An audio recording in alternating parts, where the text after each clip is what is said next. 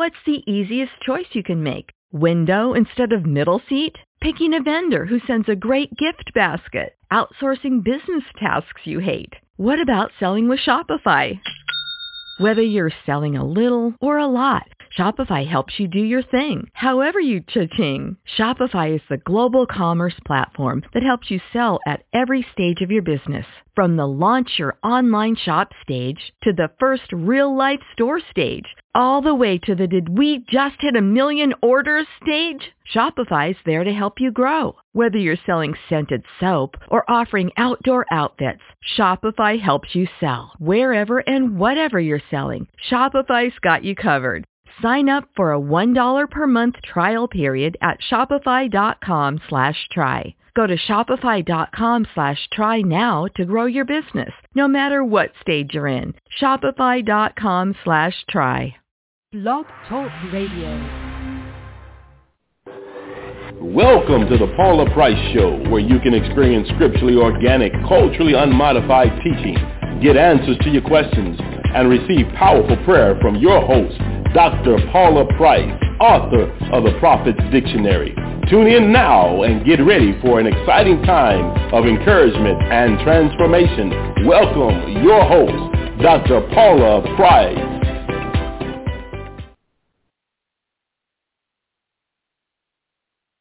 will be joining us soon and very soon. Ah, Uh, last night in youth group, we were talking about the dunamite. What is the dunamite? Where does that even come from? And I tell you what, it's the miracle worker out of 1 Corinthians 12, 28. And dunamis is the Greek term that we get dunamite. And it's about having mighty power, particularly in making miracles happen. And I started meditating even last night and, and today on what it really takes to become mighty.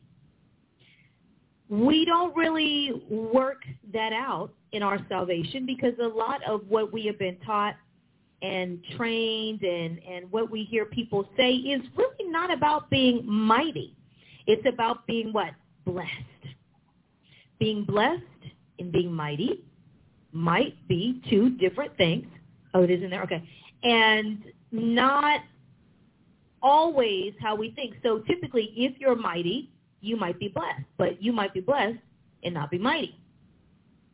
And so really uh, doing the thought work of becoming converted because there's the conversion into your salvation, redemption, Jesus Christ, and then there's the ongoing conversion that identifies the weak points in your soul and then you're working to strengthen those. So uh, when I was thinking today about becoming mighty so that I can become a dunamite, become a dunamite, I was thinking about strength training.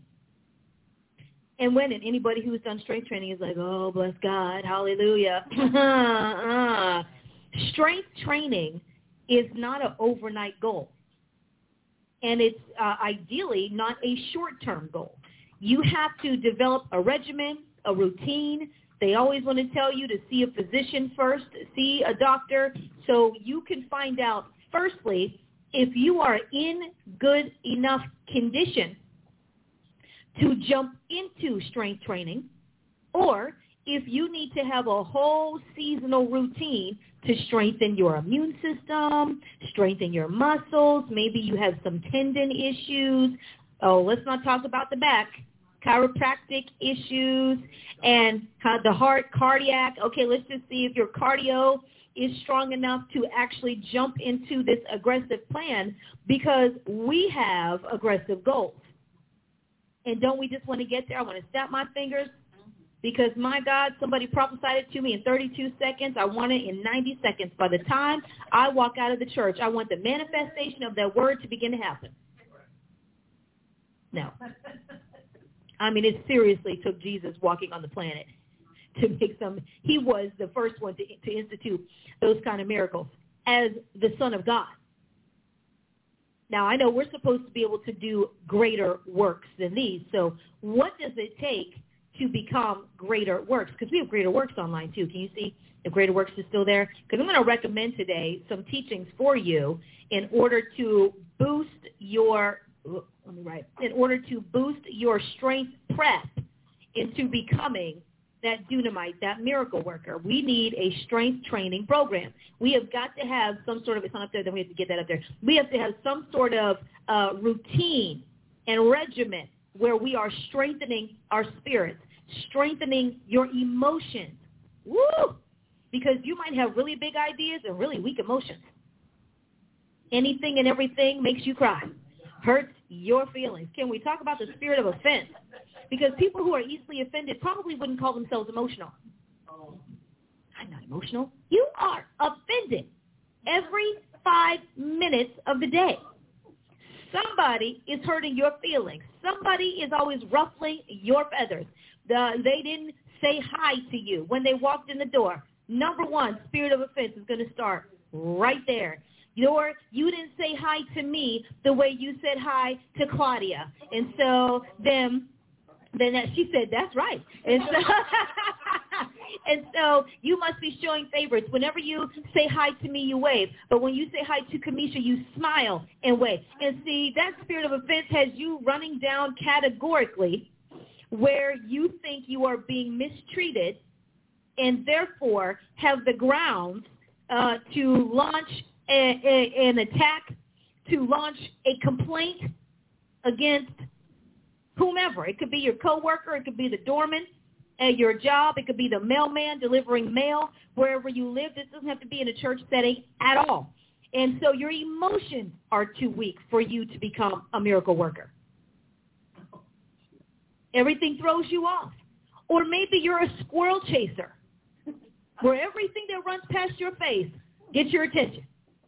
Chasing squirrels. That's what we call it, chasing squirrels. Oh, oh, some new thing pops in your head. Boom, you're down the street on that thought. This new thing jumps up. Oh, you're down the street. You can't maintain focus long enough to work any one thing through to the point of the miraculous. Miracles take time. They can take a lot of time to produce a miracle. We're, we're sitting in a miracle right now in this building. And it took just on this one deal months and a small army of people to make happen and a whole lot of resources from the spirit realm to the financial realm, hallelujah, to make it all happen.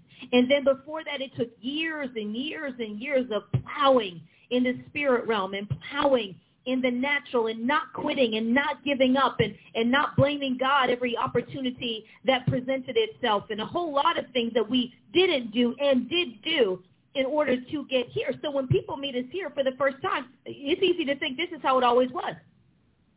Oh, but this time last year, this is not how it was. No, it was nice. It was nice. We started packing. I said to uh, Prophet Marie last night, I said, we started packing a year ago to move. We started packing in like August. Then all the packers were like, yes, that's, uh, I'm a living witness. Hallelujah. July, like well, July of last year, we started packing up the school. We started packing up. I could preach on this right now. The season in which you pack might not be the season in which you move. My little, there we go. It may not be it because, man, we have boxes, boxes, boxes. We packed up the office, the part of the office that we weren't using. And you know what? And those boxes sat there I think we started packing actually before June because we had to clear that stuff out for TBTI, right? Yeah. So we started, we started packing in the spring because my alarm clocks were going off in the spirit realm. So we started packing up in the spring because it looked like we might be able to make a move, and then we didn't. So we had to move everything that was packed for the event, make it look like it wasn't there. You want to talk about stashing like champions all right, under tables, put on tablecloths. There's so many ways to make things look like they've disappeared and they have not. And a lot of people coming in from out of town. This is wonderful. This is great, awesome, amazing. Yes, yes, yes. And then resume. Okay, so we're still working the deal. Things are still happening. Looks like it's going to move forward. Then after that, we start packing up the church, but not moving. Planning, but not moving.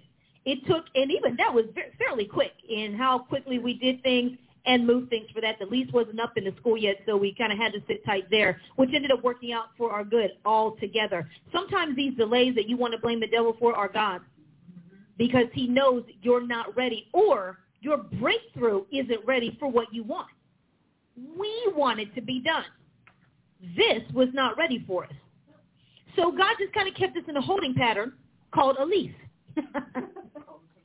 Leases are holding patterns sometimes where you're just like, I'm stuck on hold because I can't move forward yet because my lease isn't up. And for many of us in life, you want to move forward on what God is telling you to do or what he's prophesied. You want to move forward now. But he's like, your lease is not up in this assignment.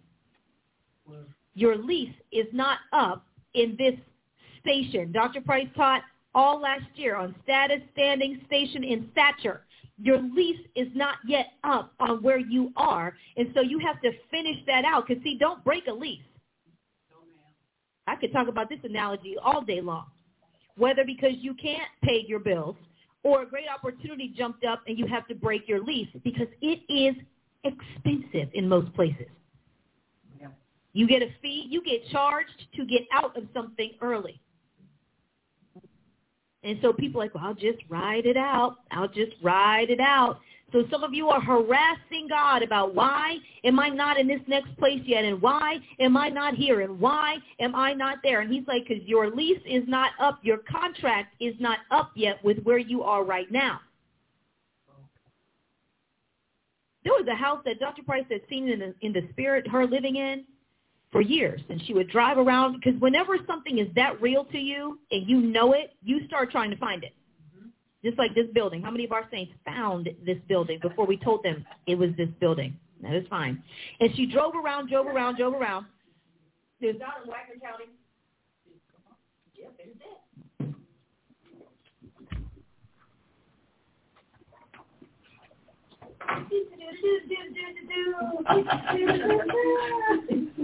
After these messages, we'll be right back. As we were saying, and so she drove around in Wagoner County, was out there in the country trying to find and all these kind of things. And when we connected with the uh, builders and owners of that house, she said, this is the house God had shown me X amount of years ago. However, the house wasn't built yet. It only existed in the spirit and maybe in somebody's blueprint. So sometimes you can see something so fresh. I mean, the spirit of God, you had that vision. Anybody had those visitations? It's like, whoa, you wake up from a dream. Where am I? Because it was so real. It was so real in the spirit. That's how you know everything is born in the spirit before it comes into natural form. And so we could be pushing and pressing God for something that doesn't exist yet in the natural. But he needs you to work while it is yet day. He needs you to be faithful in your assignment where you are. He needs you to not despise your days of small beginnings, to not covet somebody else's breakthrough, to not covet somebody else's home, somebody else's car, somebody else's spouse, Oh my, can we talk about that one? Not covet all the things that you wish you had or wanted to have or maybe did have and lost and can't move forward. So if your lease isn't up where God has you, he's going to keep you right there. So I think the hardest question to ask is what's the timing on the manifestation of prophecy?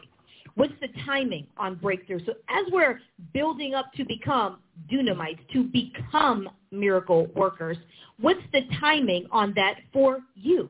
And the Lord is going to test you in little things that you don't think are small miracle working tests.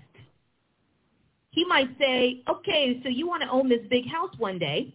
Let's see if you can purchase this small garage, like a shed for some. Huh, and so if it's overwhelming now to do the smaller things, then you're just not ready for the big things. Maybe you're not called to the big things. Everybody isn't called to be the president of a company. In fact, most people are not. Everybody is not called. So we want to like go big or go home. If I can't get the biggest, grandest, then it's not for me. Not at all. Not at all. Not at all. Not at all. And and in this journey, he tests us along the way. Well, work this out and work that out. Now, for somebody else, it might be no big deal at all. They just snap their fingers because maybe they've already passed that test. But to you, it's like, I want to be like that person. I just want to be able to, don't do that. Follow, follow Christ. If you're following a leader who is following Christ, you're on the right track. But to know what is your assignment and what is not, not jumping rank. We know some people, oh, we know some people who do any and everything to go around protocol, to go around the chain of command, to jump straight over everybody, to get to the head, get to the top. It might be in your company. It might be in your family. It might be in a circle of friends. It might be in, in a ministry setting. It can be anywhere. And they truly believe that the rules are for everybody else but them. Probably because they've been stung by rules. I don't know. But if you are a rule breaker, then you will be hurt by the rules. I mean, Scripture tells you that. The law is not for people who don't break the law. It's for people who do. That's Scripture. And so sometimes you feel the weight of uh, the organization, whatever that is, coming down on you because you are a habitual, perpetual rule breaker. And then you blame the rules for why your life isn't working, but you broke the rules. That's why your life isn't working. It's such a crazy cycle. And all of that is, is a backwards way of saying it's not your fault. It's everybody else's fault but yours it, it, listen, you don't have to raise your hands if that's you, because we've all had to work through it in life, where you want to blame the system, and it's like you is the system breaker. okay, you're that kid, that person in the house. Dr. Price addressed the other week about washing the dishes and taking out the trash. Man, that can just burn you up as an adult. Why do I have to? And so you don't want to do your house chores as an adult. You don't want to do your house chores, and then you're hot or upset when there are repercussions and you run down a whole list of reasons why you should be exempt from washing the dishes and taking out the trash. Mm-hmm. And please, by all means, wipe down the counter. I can't stand. We our countertops are like that dark brown gray grant kind of thing. You can't see. You have to like lean to the side, catch the angle, run your hand. I have to run my hand over it to see is there even something, and then I just wash it for good measure because I'm like, come on already, it's just too much work. Just spray and wash. And I thought, never use that color again. It hides everything. In a in a bad way, it's the kitchen. We need to be able to look and see that it's clean, or where it's not and we have a big old island in the middle, and so it's just like, okay, and then you wipe and wipe and working your shoulder out, doing whatever, and but all of that is still to make you excellent, excellent. I remember years ago, um, not too long after I moved in with Dr. Price, you know, her standard of living is up here, not just in how she lives, but the way she lives in her home. And she is this person all the time. I promise you. So this is not some standard that you have at the church, but then when you go home, you're like, oh, this is who you are when you let your hair down, huh?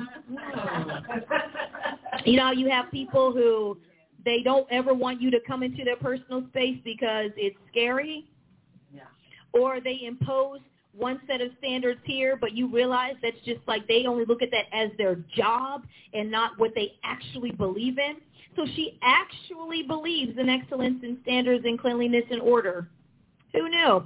So when you're a person who does not, when you just want to come home and dump things and leave, leave them laying around and have a trail everywhere, that's not the house for you to visit, much less to live. And so one day in my early days living there, it was 10 years ago, and I'm fussing about something in my spirit, probably out of my mouth, but I was alone in the kitchen. Holy Spirit said, so why would I ever give you your own nice home if you won't take care of this one?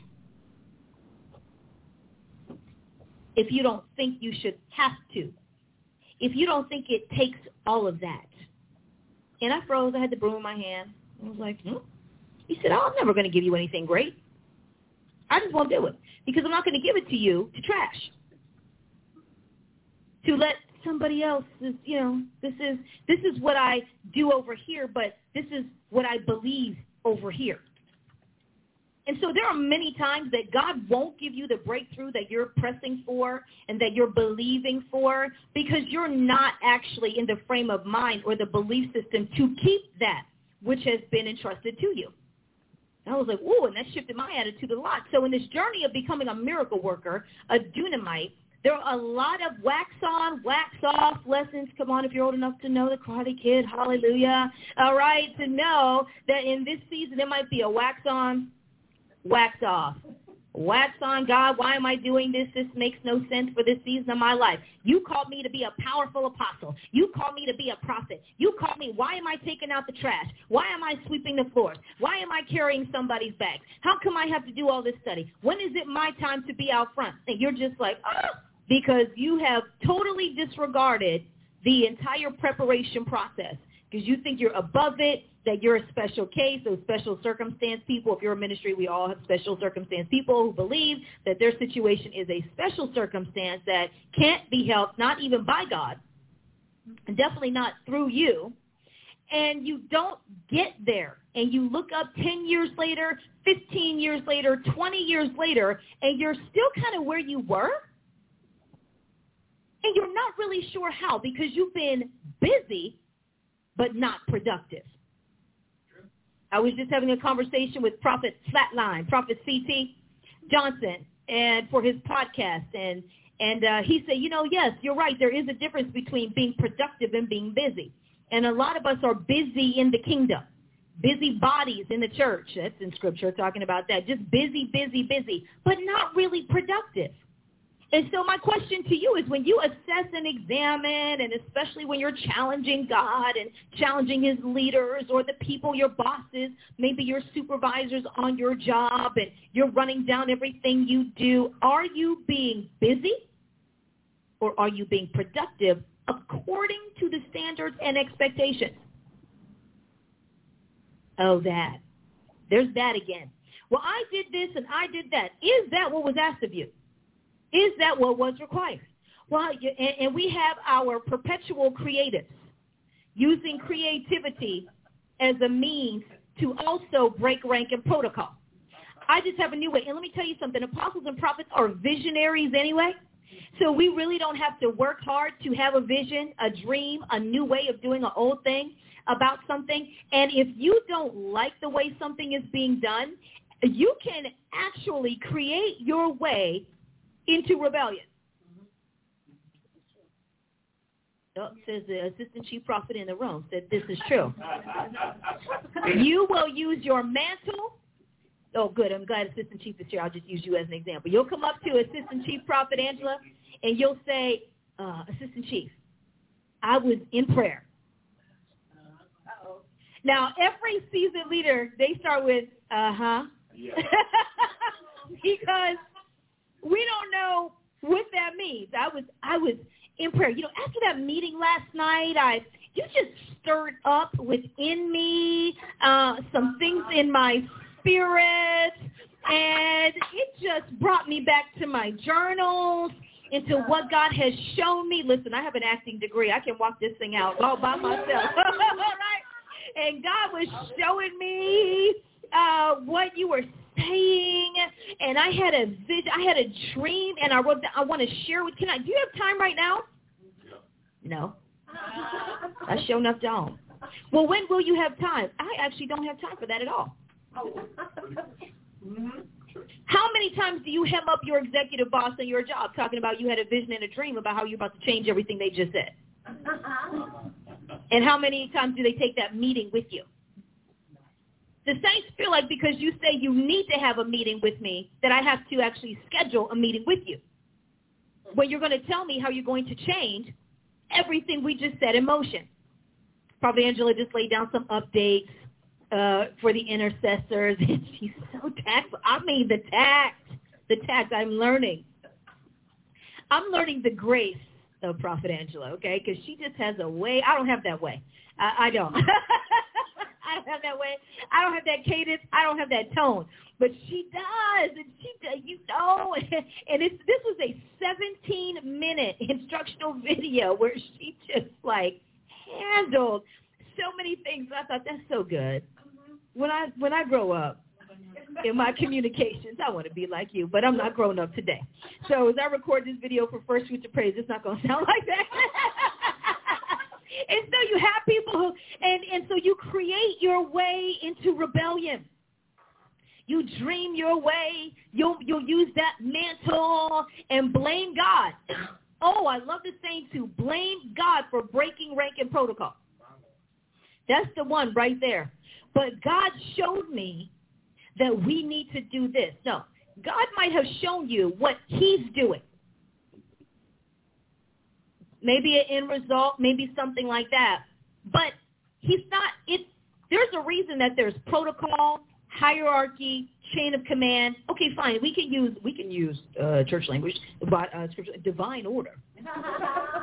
if you don't like the word chain of command, if you think that hierarchy is somehow elitist, okay, he uses divine order. We talk about divine order, and somehow we just think that that's invisible because the word divine is in it. Well, it's divine order, Prophet Angela. It's the invisible order, and you know that's subject to interpretation. And so this is real order where we live, and I have an idea. Now, you are uncertified, uncredentialed. You see, I'm saying it with a smile. Uncertified, uncredentialed, and untried in this terrain. That's nice that you came with a resume. But just like in any job, you know what your resume does? It gets you in the door. Maybe. It does not guarantee equal status, standing, stature, or station in your new place. It really doesn't. It is up to the place that's bringing you on to work out how you will be utilized in that location. And you could have been the bomb.com in your last job, and this one you're just okay. but I was the assistant to, I am who I am in this organization. When I go to my friends' churches, you know what I am? I'm a guest. And because of who I am, I'm often invited to sit in the front row as a guest with no permission, no instructions, no whatever. I'll, I'll oftentimes I'll I'll pray for people or whatnot after service if that's what they want. If not, I'm chilling. I'm happy. I'm all right. Am I sitting there thinking, oh, I'd love to do this right now, worship? Absolutely, because I'm a worship leader. Somebody's preaching. I'm like, oh, that's a revelation. I'm getting out of this. Hold on, man. Let me just. But guess what? I don't do anything, but say amen, unless invited by the authorities in the house. It doesn't matter that I grew up with them. It doesn't matter that I've known their parents since I was four years old. It doesn't matter because it's not my house. And so in being trained for the miraculous, your self-control is tested. Your respect for authority is tested. If you're somebody who lives to go around the system and go around the rules, God will not give you unrestrained authority and power because he knows you will use it like a hammer, like Thor's hammer, okay? When you think about the first film, he had to prove that he was worthy because he was cocky, hot-headed, arrogant. He just, oh, he just knew. And his father knew, you know nothing. And if I give this power to you right now, you will destroy everything that we have worked for generations to build up. And that's how we are. Just give me the power, Jesus. Just give me the miracles, God. Just I want to lay hands on people and push them through walls. Well, let me tell you something. If you're knocking them through a wall, we're going to need to do more than prayer. You understand how even your exercise of prayer is hurting people. we don't realize how we have a very abusive mentality for the power of God. We just want to show people. We want to show devils. We want to, and don't have not gone through the education process. Last night with the kids, no, wasn't the kids, was it the kids? We're talking about weapons, guns. Was that last night with you? Right. Okay. Talking about uh, police academy training, military training. You get your weapon towards the middle end, like the back end of things. We want to make sure before you even get into training that you are psychologically sound. A lot of us right now are in the PSYOPs training, testing and sifting. Are you of a sound mind? To be a miracle worker? We talked last night with the young folk about Elisha. Busting out some bears. Killing a whole bunch of kids for calling him bald. Bald. They were calling him names. And he takes out like 42 kids. And it was intentional and it was on purpose. You don't just accidentally use your power to summon two bears she bears out, out of the woods and, and maul a whole bunch of teenagers to death. So every example of power is in Scripture. Use and misuse. Every single one. I remember the Lord schooling me, coming up as a prophet, telling me, Ashley, every example of potential outcome is in Scripture. In Proverbs, We love the Proverbs 31 woman, don't we? Yeah, because that's who we want to be. But there's the strange woman in Proverbs. She's a Proverbs woman. There's the contentious woman. And then there's the Proverbs 31 woman. There's the woman who's a constant nagging drip. I mean, there's a lot of models of womanhood that are demonstrated in the book of Proverbs. We should read them all to know if maybe we're sliding off into somebody uh, found other than chapter 31. right? It's like, ooh, but you're that contentious woman right now. You're being that other proverbial woman. The one that we skip, skip. You notice how, just like us, let me jump right to the end of the book and see how it ends. And that's motto we're going to be. Or you're the one with the constant nagging, drip, drip, drip, drip, drip, drip. Everybody can't wait to get away from you kind of situation happening in the house. And then there's every brand of manhood in Scripture. You have the man who's the great husband. You have the abusive husband. You have Nabal. Lord have mercy. Abigail was like, man, you're about to get everybody killed in this camp with your stupid mouth. Then you have the wise king, who ultimately became the not-so-wise king. Too many women, okay? And so there's every example with prophets. You have the prophets who were, yes, Lord, send me, Lord. Who, who, who will go for us? Send me, I will go. And then you have Jonah. Why am I have the one who has to go? so you have all of the examples of apostles, prophets, and men, women, children obey your parents. You have the ones who did obey their parents. You have the prodigal. You have the prodigal's brother who did right. The one. So it all shows up, which is why we should study the whole word. So when we're doing our Dunamite training and training to become the Dunamites, the Dunamites, just know that training, the, the higher up you go in a seat, the longer it takes to get there. Even whenever you have expedited training tracks, you have to come in with some level of accomplishment that's measurable and comparable to what you're going after, what the organization is going after, in order for you to fast track where you are or where you are, where you want to end up in that destination. So it's not good enough to say, I was an intercessor in the church I came up in for 15 years before I met you. That's like you were the teacher's aide in the classroom. Bell's already ready. You understand? That's like you were the teacher's aide. You understand? And then you want to walk around and say you're the teacher. No, no, you aided the teacher. For two hours a week. For two hours a week. And uh, also, let me get this back to where I wanted. But not only did you aid the teacher, but you also didn't have to be in the teacher's meetings. You didn't have to do in service. You didn't have to do in anything. Just be in. okay, you might have had teacher aid training. It could have been. That could have happened. And so the issue is that because the people think of the church as one single entity, yes. they feel like everybody can be everything. Like we just have pick your calling, pick your calling, pick your classes, pick your office, pick your, you pick. And so we actually think that the church is the supermarket. That's true. You know, that we can just run down the aisle and pick what we want. And that's been taught that way. Yes. It's been really taught like that. You have a ministry. Nobody can tell you who your ministry is, but nobody can tell you who your gifts are. But the, your employer can tell you how you're going to use them every hour of the day. So your employer is going to say, it's wonderful that you can type. I didn't hire you to be a typist.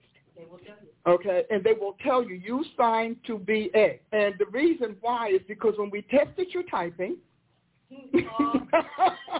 for our industry standards. You know, I'm, I know you love typing, but we tested your typing. And the hunt and peck system does not work where we need to have people all nine fingers. You know, typing requires nine fingers. Most people, you can send an email with two. Okay? oh, you, you got four. He's got four fingers.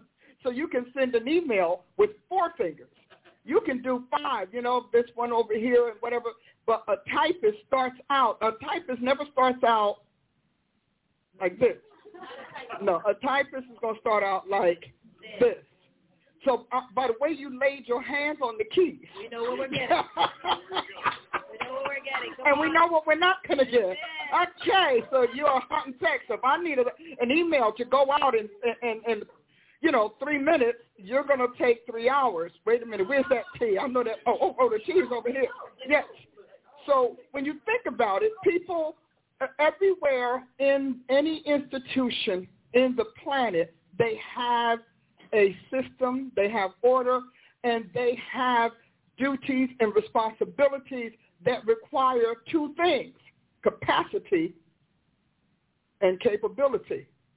And, and ideally, if we're really good, competency. The church celebrates incompetence. Oh. It loves incompetence because it thinks that, that God God's love loves incompetence. So God may love incompetence, but he uses the competent. Now, see, we don't realize that because when you look at the people at the top, even though they may not be as spiritual as you are or as word heavy, they may be very scripture-like as far as that goes, but they're competent. See, they're capable of maintaining their status and their position. They've earned their right even in the dark side, you know, they've earned their right to stand before God's public and represent him. You know, I spoke with someone this week, had a wonderful uh, conversation with a young man this week who said that he was called to ministry. You know, and I, I really was, since I was not in my office at that time, I was in his. I wanted to ask, how do you know? Because you can have a sympathy for God's issues and empathy for his people and not an aptitude for his service. Lack the capacity to be an official servant.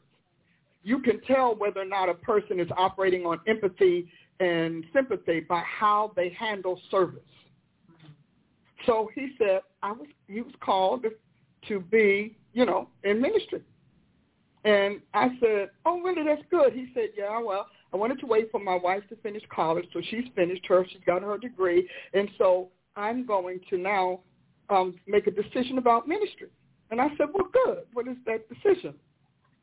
He said, well, I want to decide whether or not I'm just going to go to the mission field and let God use me as he wants, or if I want to go and get trained.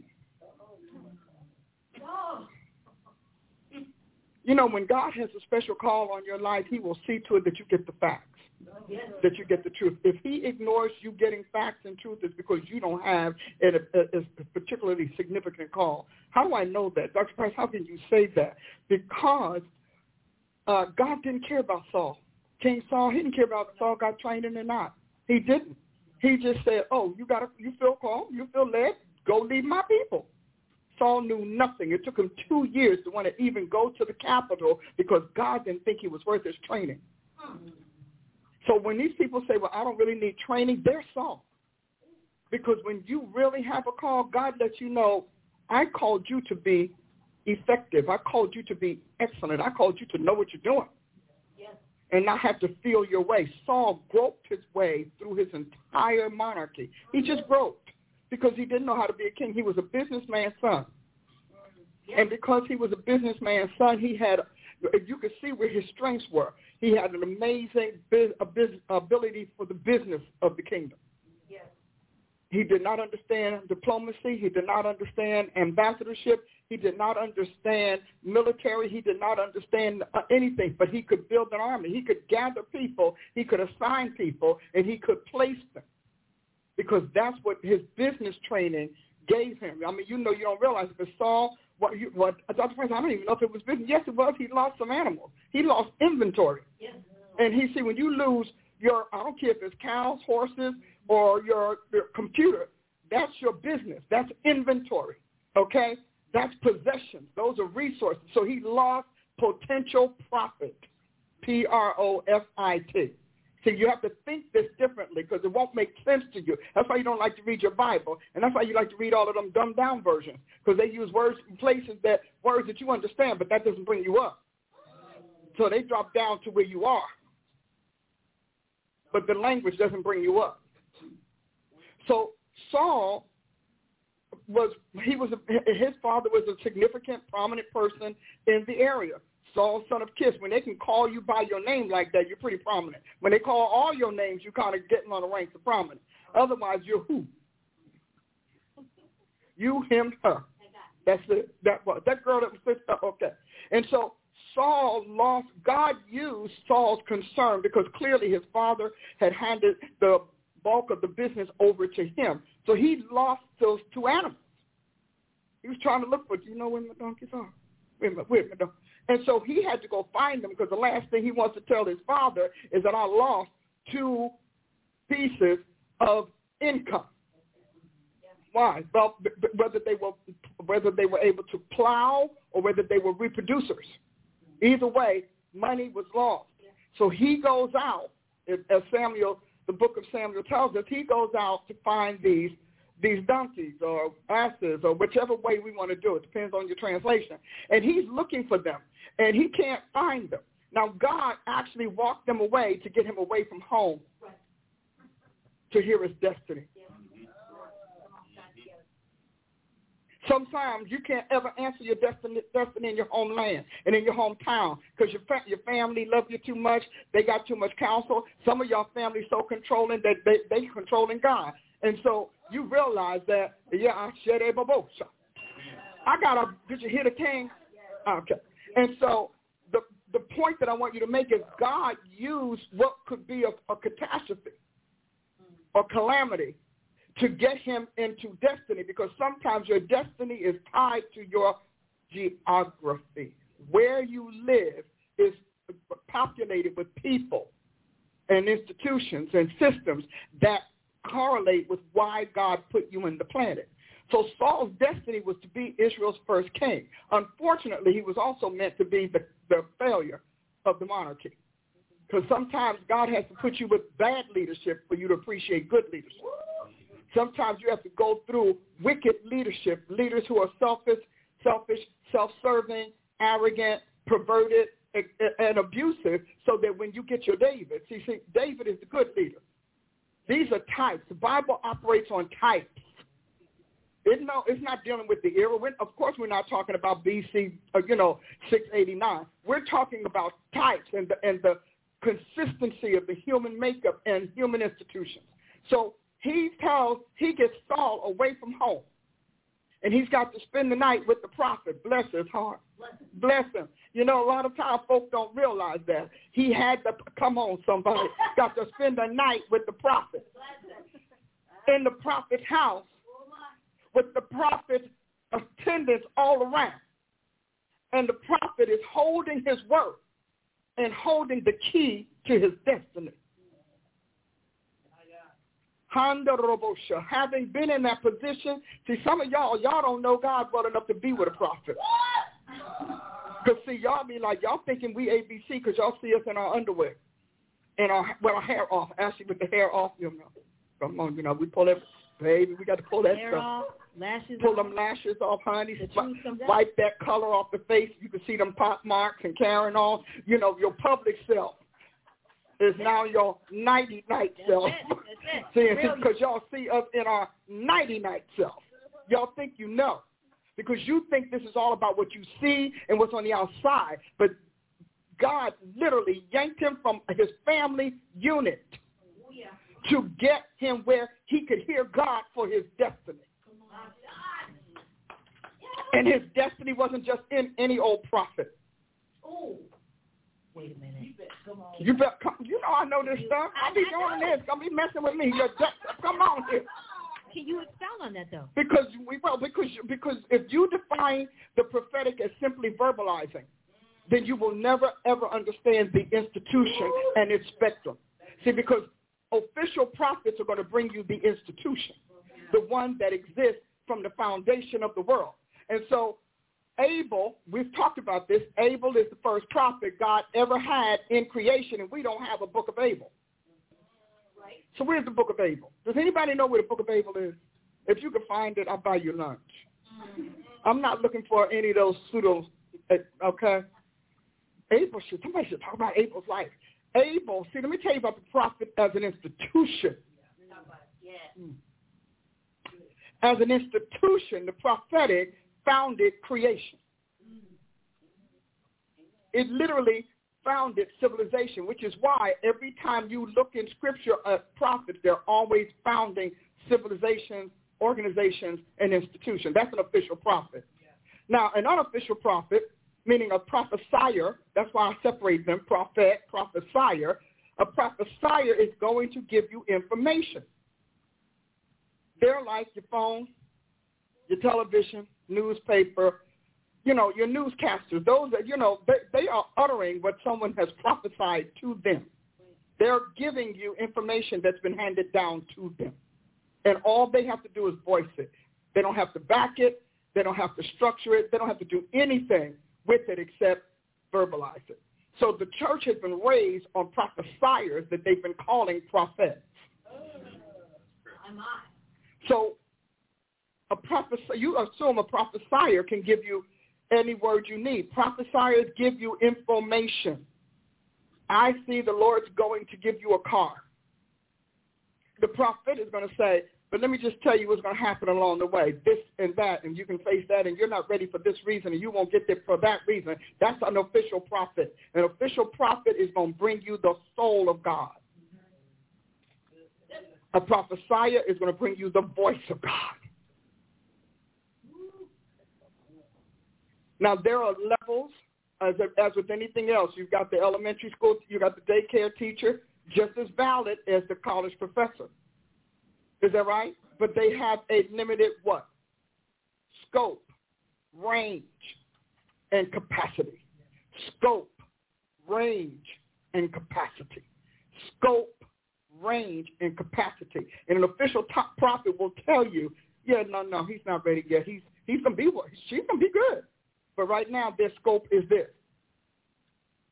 Right. You know, children's church, baby care, daycare, you know, preschool, kindergarten, elementary school, because those are all the entire school structure is actually designed to give you mock, eh, very mock, very manageable and small segments of the society that you're living.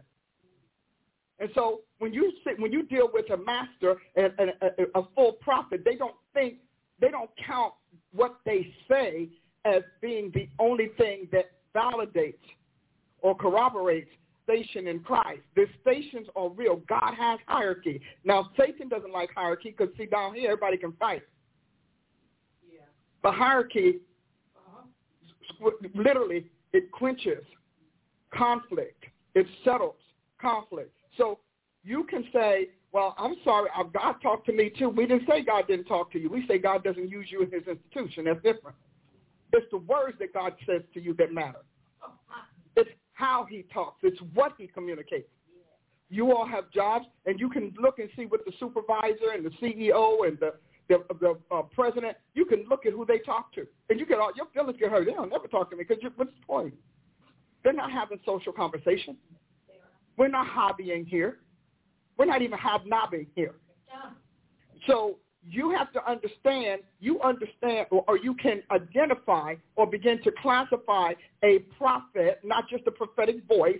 See, we always from a prophetic voice, that's prophesier. Now, everybody can prophesy, but not everybody can, answer, can occupy the office of the prophet. And we have made prophesying the office, which is making the oration and the function, the legislation, the institution, the execution. So you don't have, you can say something and I have to execute it. Difference between the two. I can you can tell tell me that table should be over there. I said, well, good. That's announcing. Execution. Move that table in a place that is useful and effective. You understand what I'm saying? Like you don't. Uh, I'm right now articulating what makes me different. We, you, a, an, an officer, an official is going to see things in more than one vein. They're going to look at the entire spectrum and all of the complexity involved in God opening his mouth to this one over that one.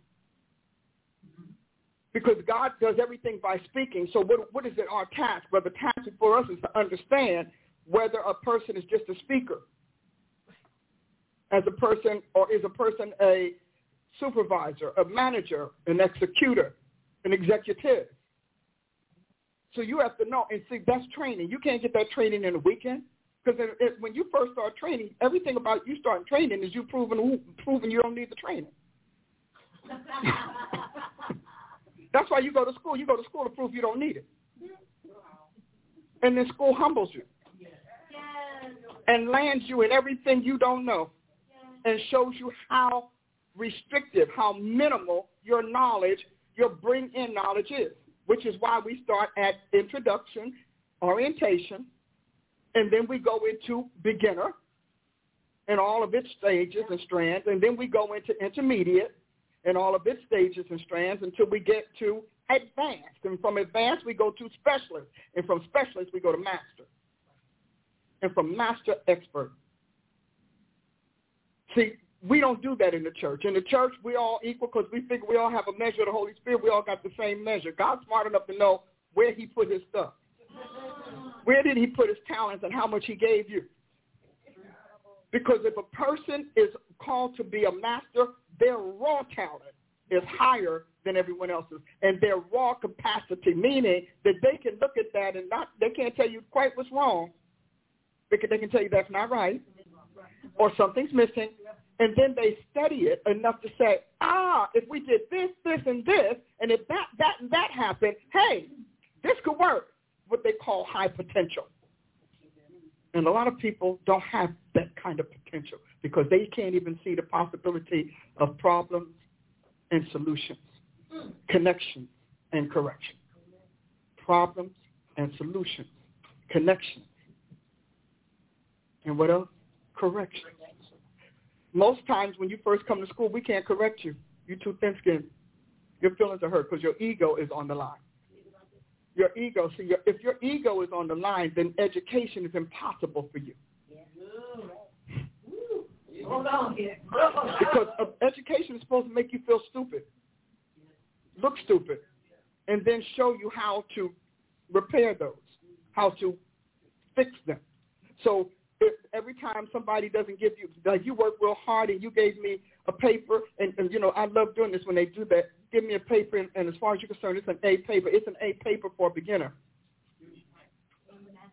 But if you're if I'm not teaching a beginning class, your paper's a C, or and I don't give these or an F. Yeah, I don't. I don't. Now they do it because they have to because of the computer systems. I don't give these ever. I've never. If you talk to anybody who's ever been trained by me, I don't give D's. D's just means you did something. What's the point? I'm not going to give you credit for doing if it's not right. So I never give these ever. I don't deal with that, and I don't. I will only tolerate your mediocre if you're sick of it. If you're sick of your mediocrity, then I'll work with you.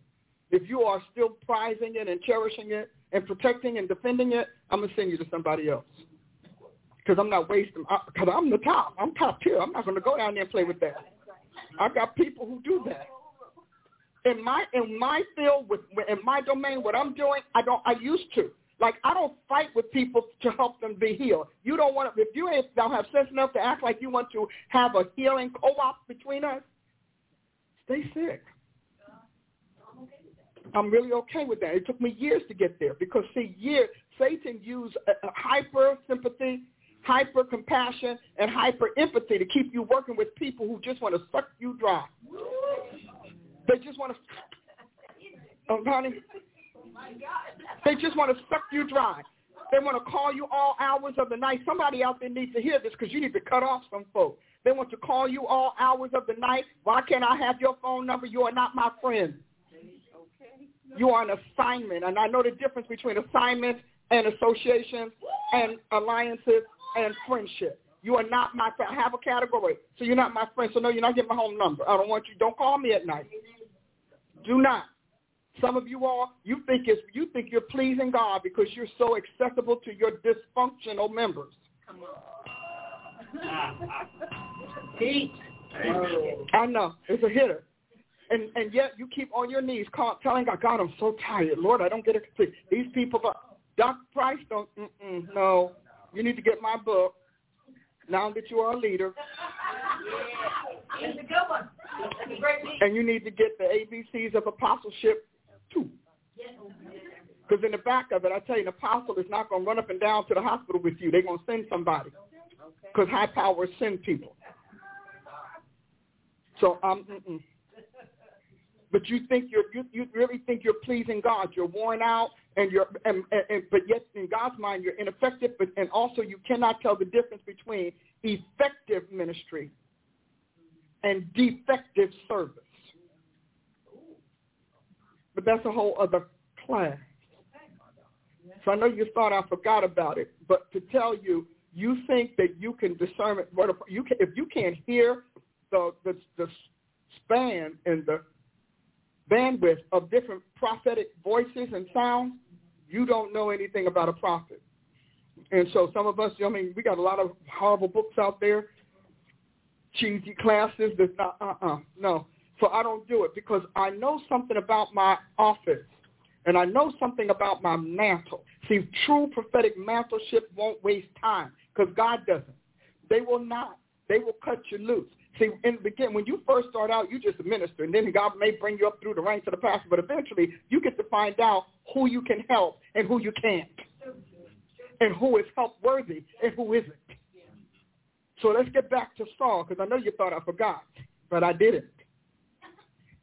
So Saul has a calling to be the first king of Israel, according to uh, 1 Samuel 15, because David is second Samuel.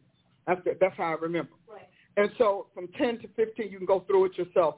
And so, but Saul is living somewhere where the power to put him in office doesn't exist. So the power to put him in office is Samuel, and he's in Ramah and Gilgal and all of that. Saul over there in Kish. But God needs him. So what does he do? He creates a situation to cause Saul to move, from, to, to have to leave where he would probably never leave because he's running dad's business. He gets to Samuel, and he, does, he doesn't even understand how prophetic protocol goes.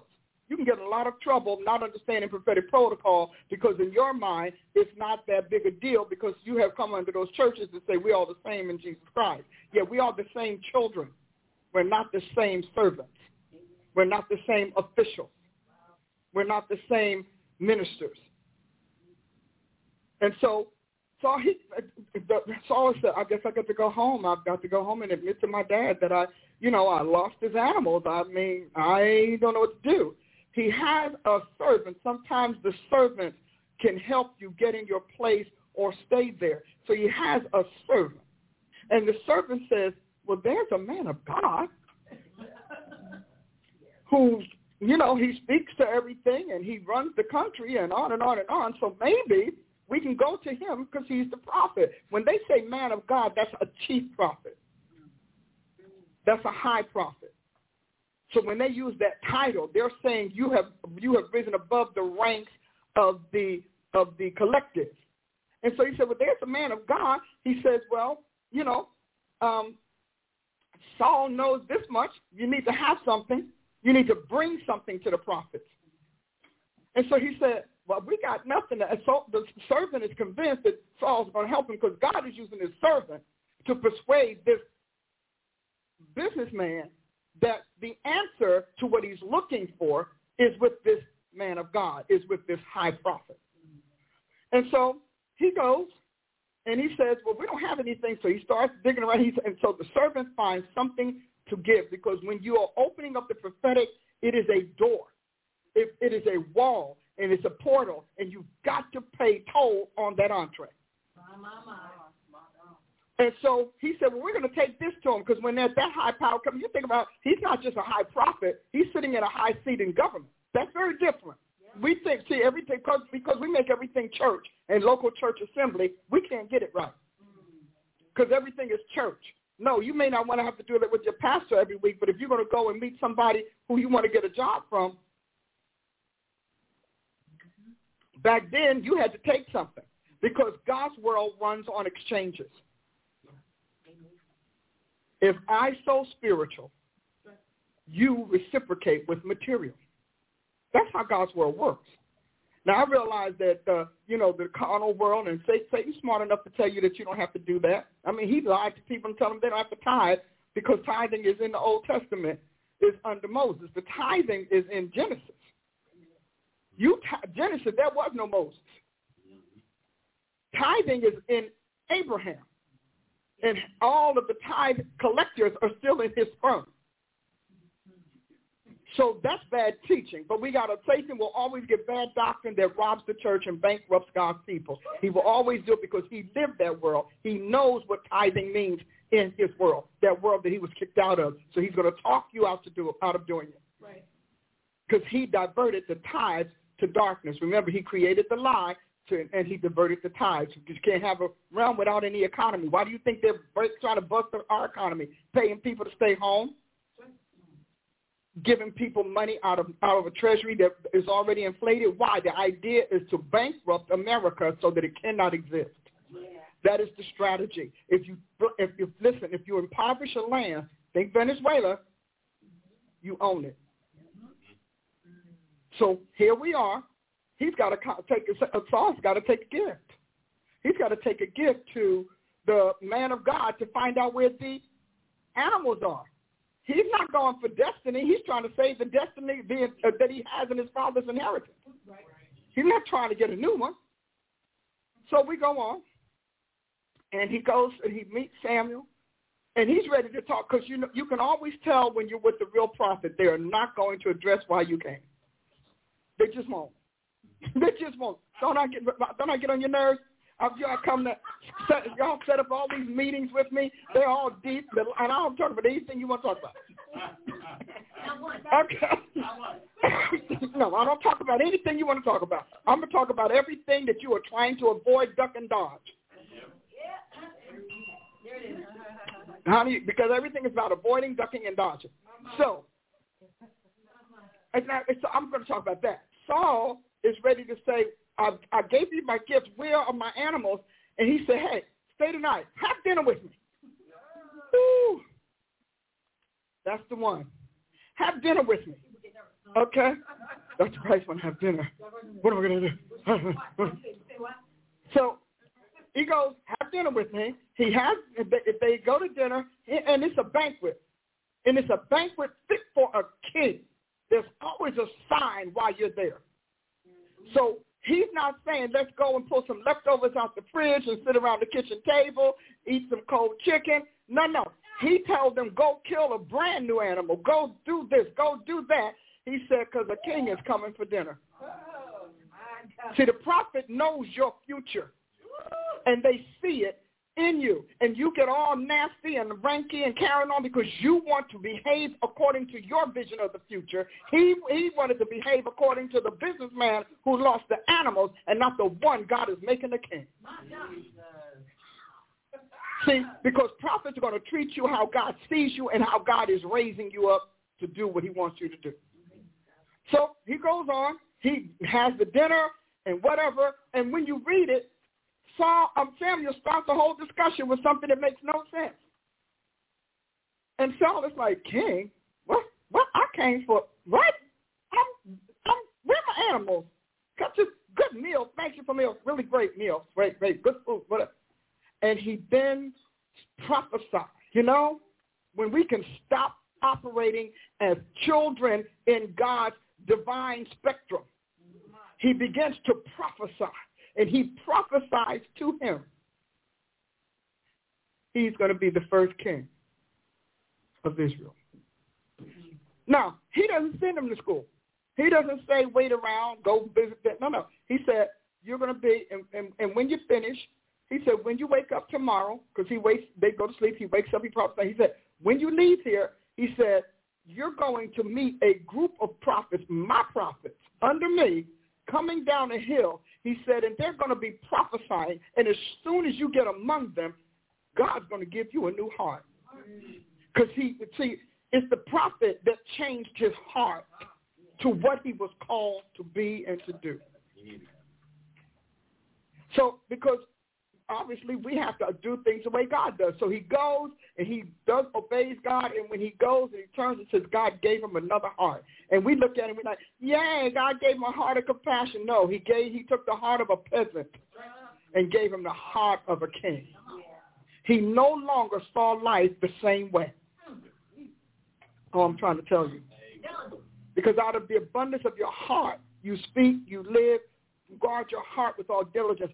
God starts everything with changing your heart. And if you don't let him change your heart, then he cannot elevate you to purpose and destiny. But here's this. Now, God gave him the heart of a king, but he did not give him the heart of his king because he knew he wasn't built to withstand the pressure. But he needed Israel to have a king because Israel was de- demanding a king. And in order for him to maintain his alpha and omega stature and status, he had to provide the king because they would have made some other nation's deity their king. He chose Saul because Saul was everything they fantasized. He was tall. He was taller than everybody in the land. He was built and he was gorgeous. And to them, carnally, that was their definition of a king's qualifications. So God gave him, gave them what they asked for. See, sometimes God will give you what you ask for because he knows that what he needs of you, you don't possess and won't accept. Because remember, education and training, all of that is about humility. so he goes on, and then they're prophesying, and to prove my point, the prophets are prophesying, and under the sweet anointing of God Almighty, the wickedness of Saul comes up in prophecy. So as they're prophesying, he strips his clothes off. He goes naked. As they're prophesying, he sits down and he's cussing. So he's interpreting the word of the Lord with vulgarity, with expletives. And that's why you, you say, I don't know how a person can prophet, can be a prophet and be vulgar. Read Saul. So God has, as far as God's concerned, Saul's an instrument. He's an instrument. And what is he? He's an instrument. He's a cudgel. He's a rod of correction. And he's an example of poor leadership. That's who he is right now.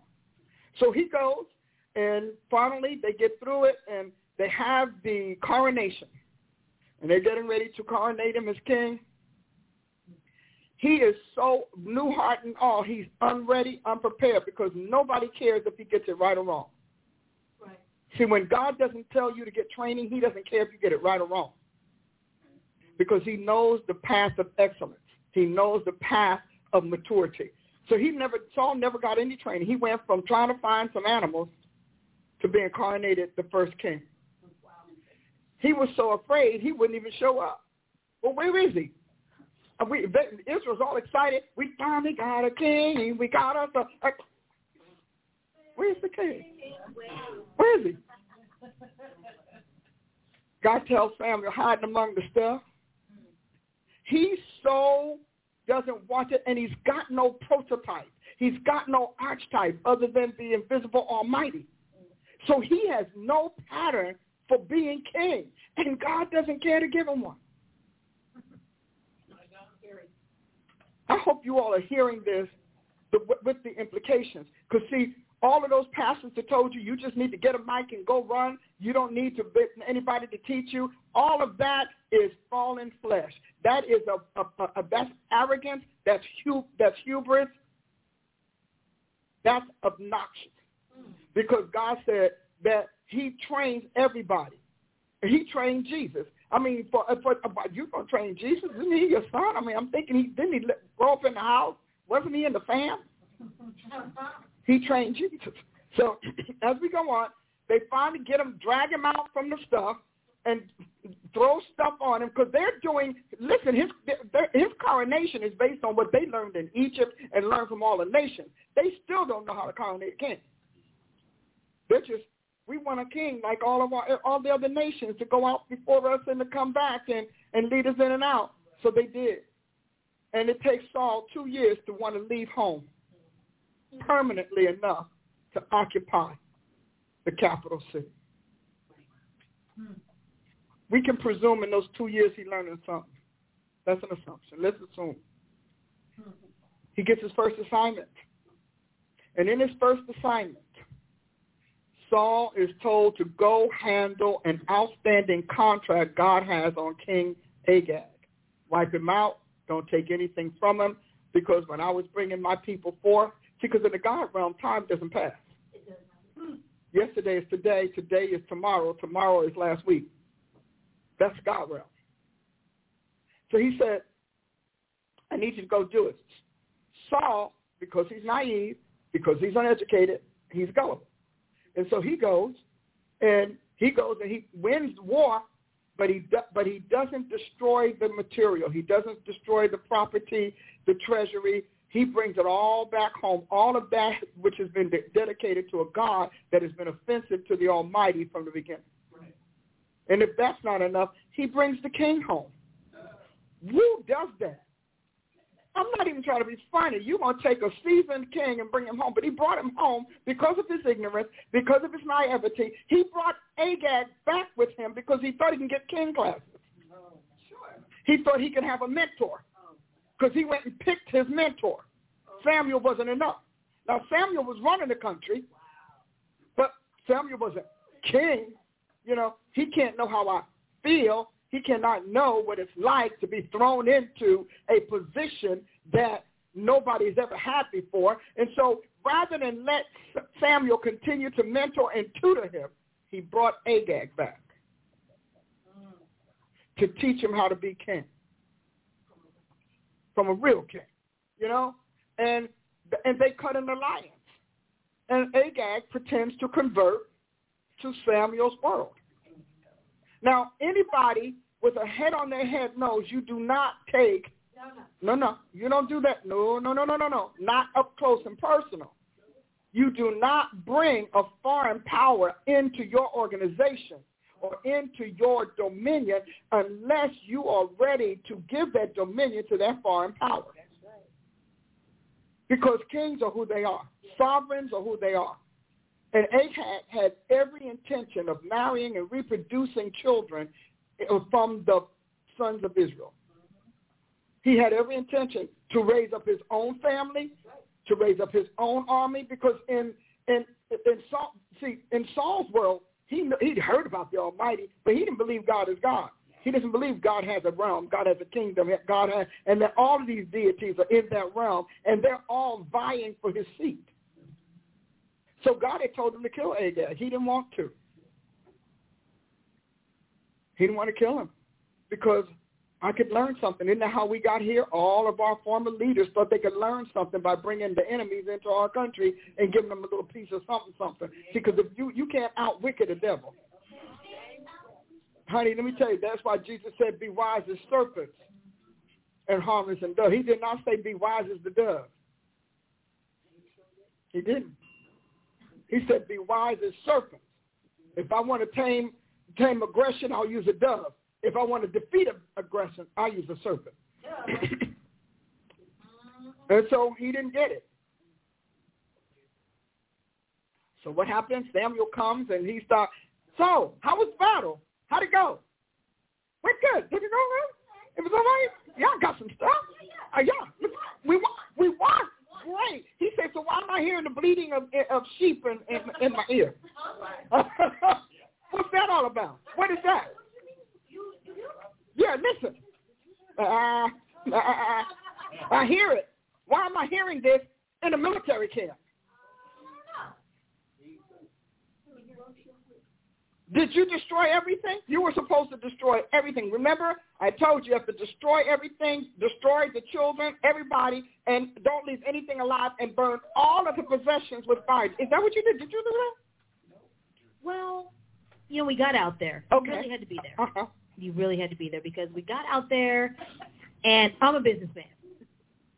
I'm, I'm a businessman first. I mean, before this whole king thing, I was a businessman. I was a businessman, and, and um, I mean, I know what you said, but I'm looking at the quality of these sheep. We can actually increase our financial account in the kingdom Oh. by selling all this off, integrating it into our economy. I really think there's a better use for this than just destroying it because that seems a little extreme, maybe a little wasteful. These little sheep didn't do anything. But what about the gold and the silver? What's what- what's that all about? Well, I mean, that's for our national treasury. Oh, okay. Because you know better than um, Yahweh. Well, I mean, you know, I know the God part is you. That's that's your part. But I, I'm here to run the kingdom and see to it that we don't go broke and that we don't do all those things. I'm not really sure that the Most High understood No. what we can really do here. Mm-mm. Is that Agag? Who? Agag? Am I looking at? Is that Agag? Uh, I thought you killed him. Nah, no, not yet.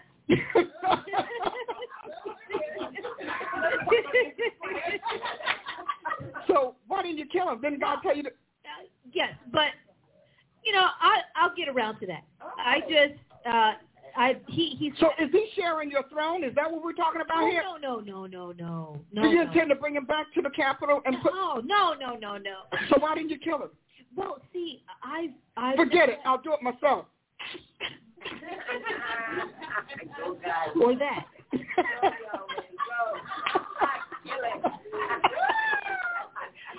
I'll kill him myself. You couldn't do it.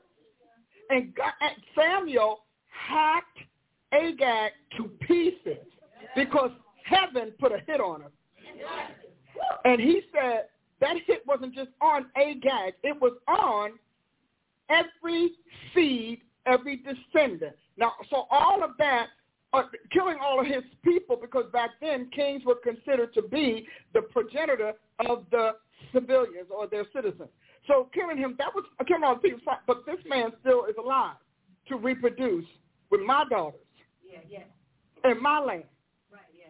Now, however way it went, that period for Saul was very, very damaging. It was the turning point that exposed him for what he is, revealed that he was going to be a lousy king, on and on and on. And, Saul, Saul was horrible. He was horrible because he was trained by Agag. Yeah, yeah, yeah. So he's horrible. And the people are, you know, they're moaning and groaning under him. He is horrible. He's seizing their money. He's overtaxing them. He's stealing, you know, uh, their property. He's, you know, taking whatever their, their possessions are. They can't have a living. He's kind of like communism. Huh. Because, see, the Bible works on types and examples. It said the scriptures are for our example. And there are illustrations. And there are case studies and there are case stories that work for us today. But you have to have that dimension, that level of leadership and training. So now we get down uh, to the point that once this happens, see, you think God chose your replacement the moment. No, no. You fall. No, once this happened, God said, you know, Saul's not going to obey me. He's going to run my kingdom into the ground, and so I'm not going to do that. Now, he didn't have a good start, setup anyway because, to be honest with you, you know, we've gone, you know, we still got Eli. Mm-hmm. So everything in the land is corrupt leadership, corrupt government. So he's God is preparing for a day that the the punishment and the chastening expires, and he's got to have a leader. So he said, "Go and get my go get me because I can't use him. Go anoint the next king." And so a lot of times your anointment, your anointings that you have, and I say this to you because you should know it, your anointing there are several anointings, several levels and dimensions of anointing in your life. The one, first one is awakening. God is awakening you to the fact that you have a call, and from henceforth, he's going to deal with you according to that calling. That's the first one. That's so, but see, most people run on that first one because you, you know, you got baptism of the Holy Ghost. You went to a prayer meeting. Somebody slinged some oil on you, prophesied to you, and you just, you just ran. No, that first anointing is to drive you to training, oh, to drive you to classes. That's the first anointing. But most times we take that first anointing and use it as a, a stepping stone to ministry. So that's your first one. Your, your, the next anointing you get and everyone thereafter is elevational, the stages of readiness that you acquire leading to the point or the calling that you're going to fulfill.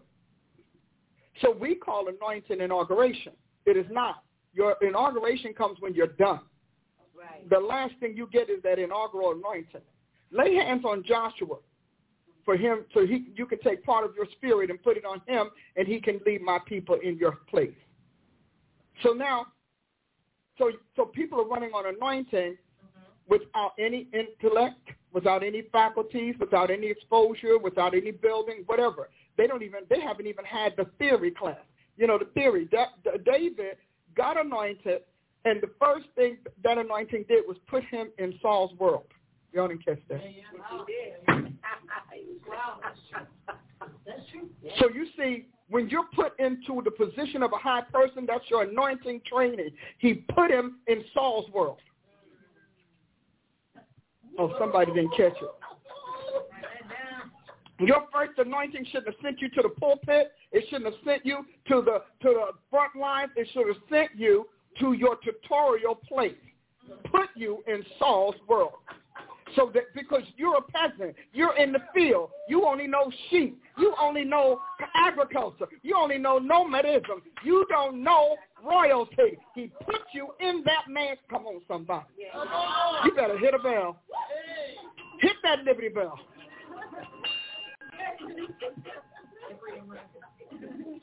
So the very thing you despise is where you're supposed to begin. Because your calling was to be. He will always put you with the person you will either replace or you will partner with. Always. This woman, she didn't get a choice. Nobody gives her a choice. But anyhow, this woman, yeah, you did get a choice.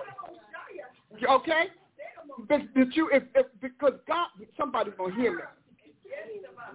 And the reason was my daughter has been taking care of me since she was 14. She's been working for me since she was 14. So when I made that statement, that's really what I was talking about. But when she went to college, I cut her loose because it had to be her decision. Amen. Had to be her call. She could have left me. I'm not staying with you. I'm not doing I want to go live my own life. I would have let her do it. And she'll tell you, I never did it. It came down to her getting her visitation despite coming from me. This woman, we didn't even know her. You know, nobody, I don't even, I look back now at this little kid with this little dust button in her head and whatnot, cute as a little button, smart as a whip. And I, I would never have thought this. But God did. And he put her in my house. Yeah. Oh, say they didn't catch it. Yeah, yeah, yeah. Yeah, yeah we didn't catch it, but I caught it. You got, you got it. He put her in my house. And it wasn't all pretty. It wasn't pretty for her. It wasn't pretty for me. Many people don't know that when God puts people in your world like that, it uncovers you. You he, he, he exposes your nakedness. He exposes your vulnerability. Oh, so you don't brush your teeth three times a day.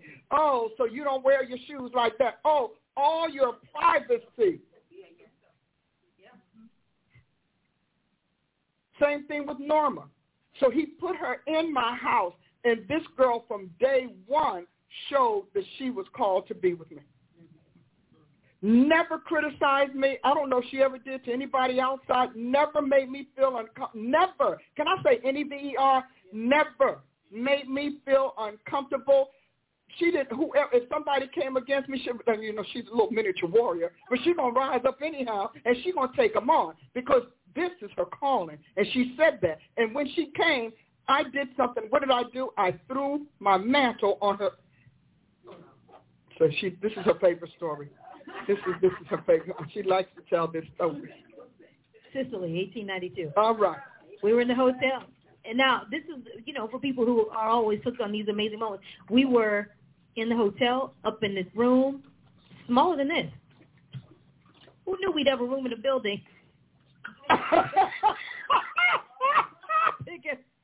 oh, bless God. Anyway. Chief, you hear? She said, Hallelujah. And she's preaching, and I'm sitting on the side with the team because it was the, the church membership consisted of the praise team and maybe two other people. Uh-huh. So it was at that no, and our speaker was this big. Yeah, the speaker was that big, sitting on a little table. Mm-hmm. And she's preaching and throws her her perspiration cloth on my head. And I was like, oh my God. I know Now what this is an AG girl. So I knew So the Bible. I knew the Bible. So I knew the Elijah, Elisha symbology. And I was like, I still had that thing. And, and she told me, I And said, she said, and I'm not taking it back. And I said, and I'm not giving it to you. and she never did. Now, I'm going to tell you, and I told her, you're going to do what I do. One day you're going to be who I am. My daughter, I keep telling you, started having dreams and prophetic experiences when she was, b- before she was 12. But still, it had to be her calling. She could have left home. See, you have to know where God will always, always place you, where he will raise you, where he will grace you, and he will use you. If you, if you leave your place, you have abdicated your, your future and aborted your destiny because you're supposed to stay in your place until God says go. So a lot of us had to stay in a place, and, and he doesn't always put you in sweet places. Because, see, depending on the, the, the severity and the weightiness of your calling, your place will tell you what your calling is. Somebody going to hear me. See, some of y'all not. So, so you, if you're in easy street, your calling is not going to be challenging. But if you're in a place where every time you turn around, you've got to war, you've got to conquer, you've got to push back, you got to rise up, you got to pull up, you got to pull. If that's your your your your training, it's because that's where you will occupy. You will be that for the Lord because He's called you to be His heavyweight. Oh, see, they're not. See, and this woman, I'm telling she's what, what were you, 20? Uh, twenty-one when I just turned twenty-one. Okay, 21. Now she comes with my daughter. My daughter brought just about everybody. She she was the recruiter. She still recruits. Bless her heart. But I'm gonna tell you something. I, and, and many a day, when I tell you this, this woman earned her seat. I'm telling you, this woman earned her seat. First of all, I told I fired them all the time. They said, but God told me I can't leave. That's rule. That's sign number one that they're the one. Because they obey God rather than man. Okay? And I want you to know, when I took a hit, they bled. They bled with me. When I went down, they went down, and they did not block their blood. They blotted my blood.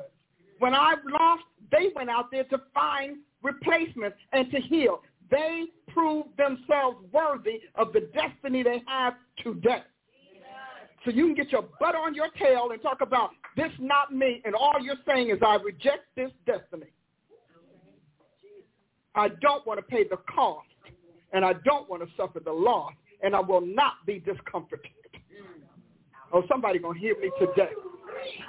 See, because when it's a real calling, hell can't wear you out.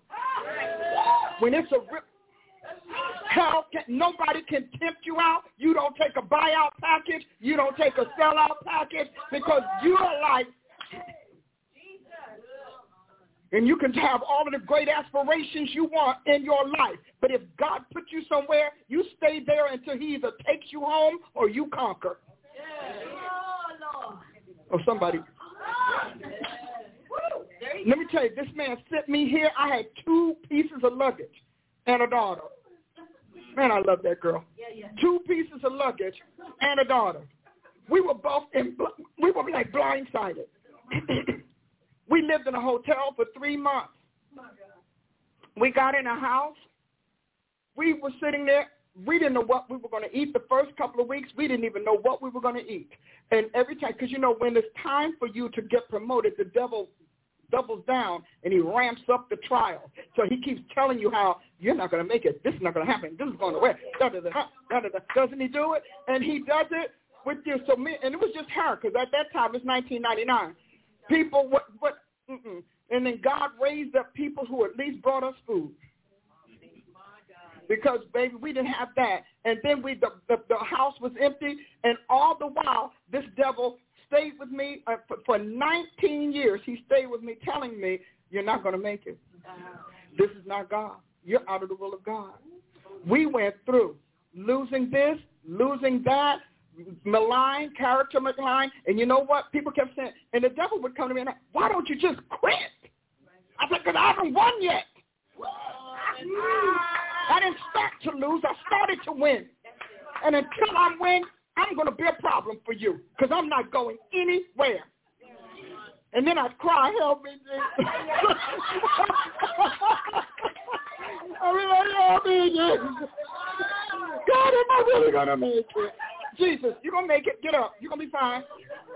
Because, see, Jesus can make a winner if you want to win. But he will abandon the loser like he abandoned Saul. You like losing, he will step away. Why don't you just take over? Why don't you just run your house? Why don't you run your life? And we did that. And we went through over and over again. I can't even tell you the horrors of 1999 until we got to about 2017. And I kept saying, but I obeyed God to win, not to flee. To win. And I'm telling you, I learned powers of the Spirit. So you think that God can't do it, but there are powers that come from you not quitting. There are powers and there are rewards and there are abilities and capacities so that you get to the point that you can tell the devil, not so, stand down. But you have to earn that right because first you're going to have to start getting up every time he hits you. You have to start pushing back every time he tries you. And you're going to have to start letting him know you are the more excellent property. See, I'm the more excellent material. Yeah. I knew I was of greatness. I knew it. I knew. And, and, and God will help you as long as you fight for it. And I, I gladly, I gladly bless these women and we have a few more, but I gladly bless them because they never stopped. They they could have left. They could have quit. They could have gone on and did their whatever their lives were. But you know what? They stayed on the first word. See, so, see, people ask me, how do you know? I don't leave the first word. See, the first word, go to Tulsa to set up for me an apostolate. That was my assignment. That was my commission. That was my mandate. I hadn't done it. And if I hadn't done it, we wouldn't be here to, if I had obeyed him, we wouldn't be here today. That's right. I'm here to strengthen you and to let you know what God can do and how he can make happen because I, I stood the test. I went through all of the beatings. I mean, we went through horrible, horrible things in this city because it was to make me strong enough to be able to push back on him. God's got to bulk up your faith. He's got to muscle up your faith. And you got to want to do it right. See, a lot of people will say, well, I didn't quit. Yeah, but you, you, you perverted. As far as God's concerned, quitting, perverting, or cussing.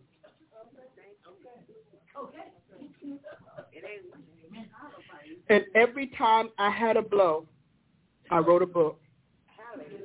That was my therapy. Uh, yeah.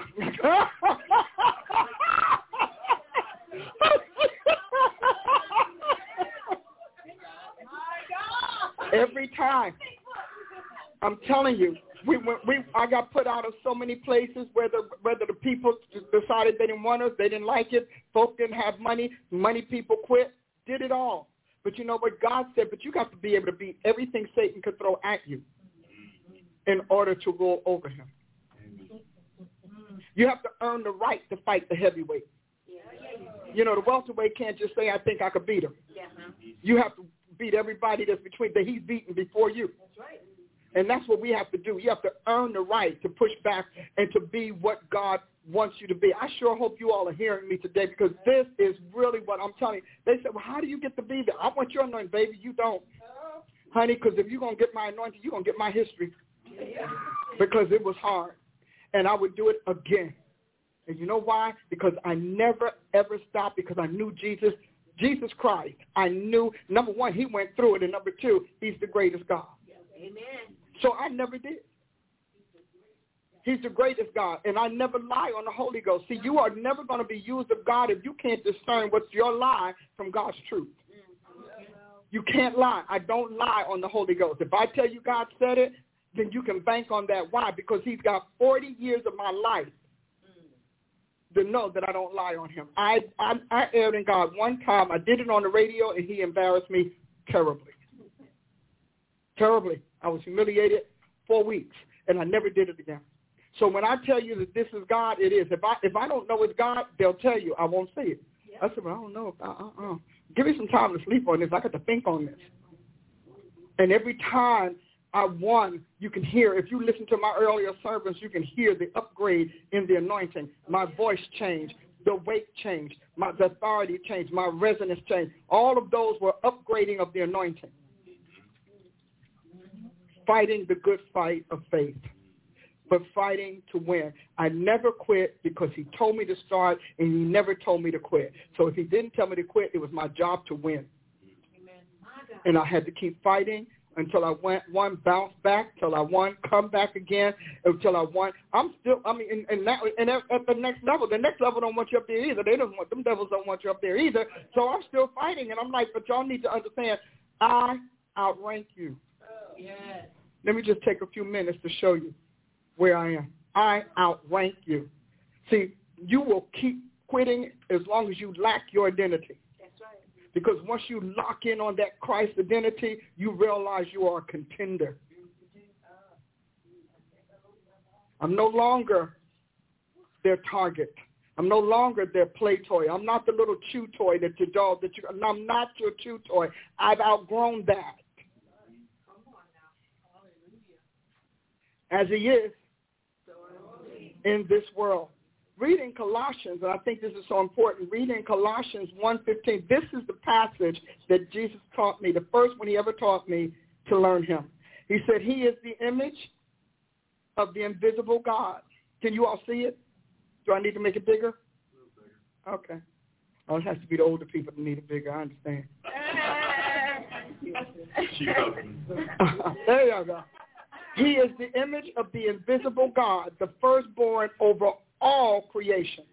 All means all, because by him all things were created, those in the heavens and those on earth, visible and invisible, whether thrones or dominions or rulers or authorities. All things have been created through him and, uh, this is my hot button, for him.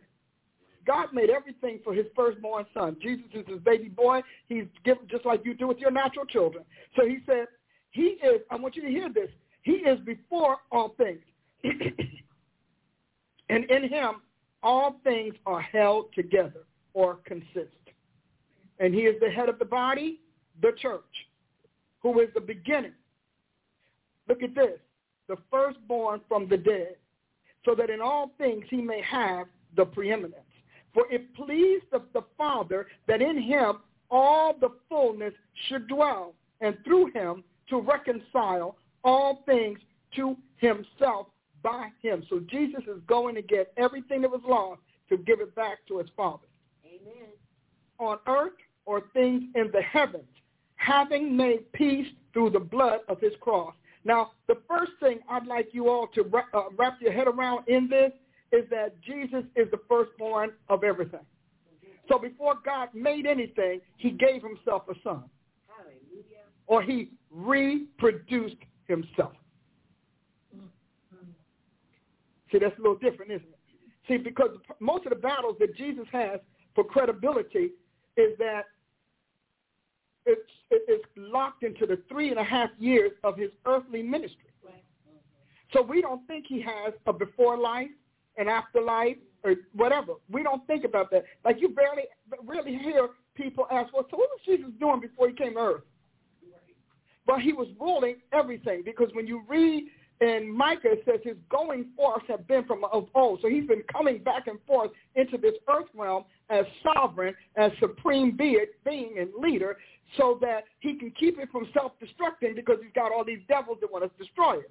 So that's the first thing. Daniel talks about him in Daniel 7 being the Son of Man who was traveling throughout God's creation. See, the problem you have with Jesus is that you don't know he preexisted. now, in the beginning was the Word doesn't mean anything. Yeah. Isn't that right? In the beginning was the Word.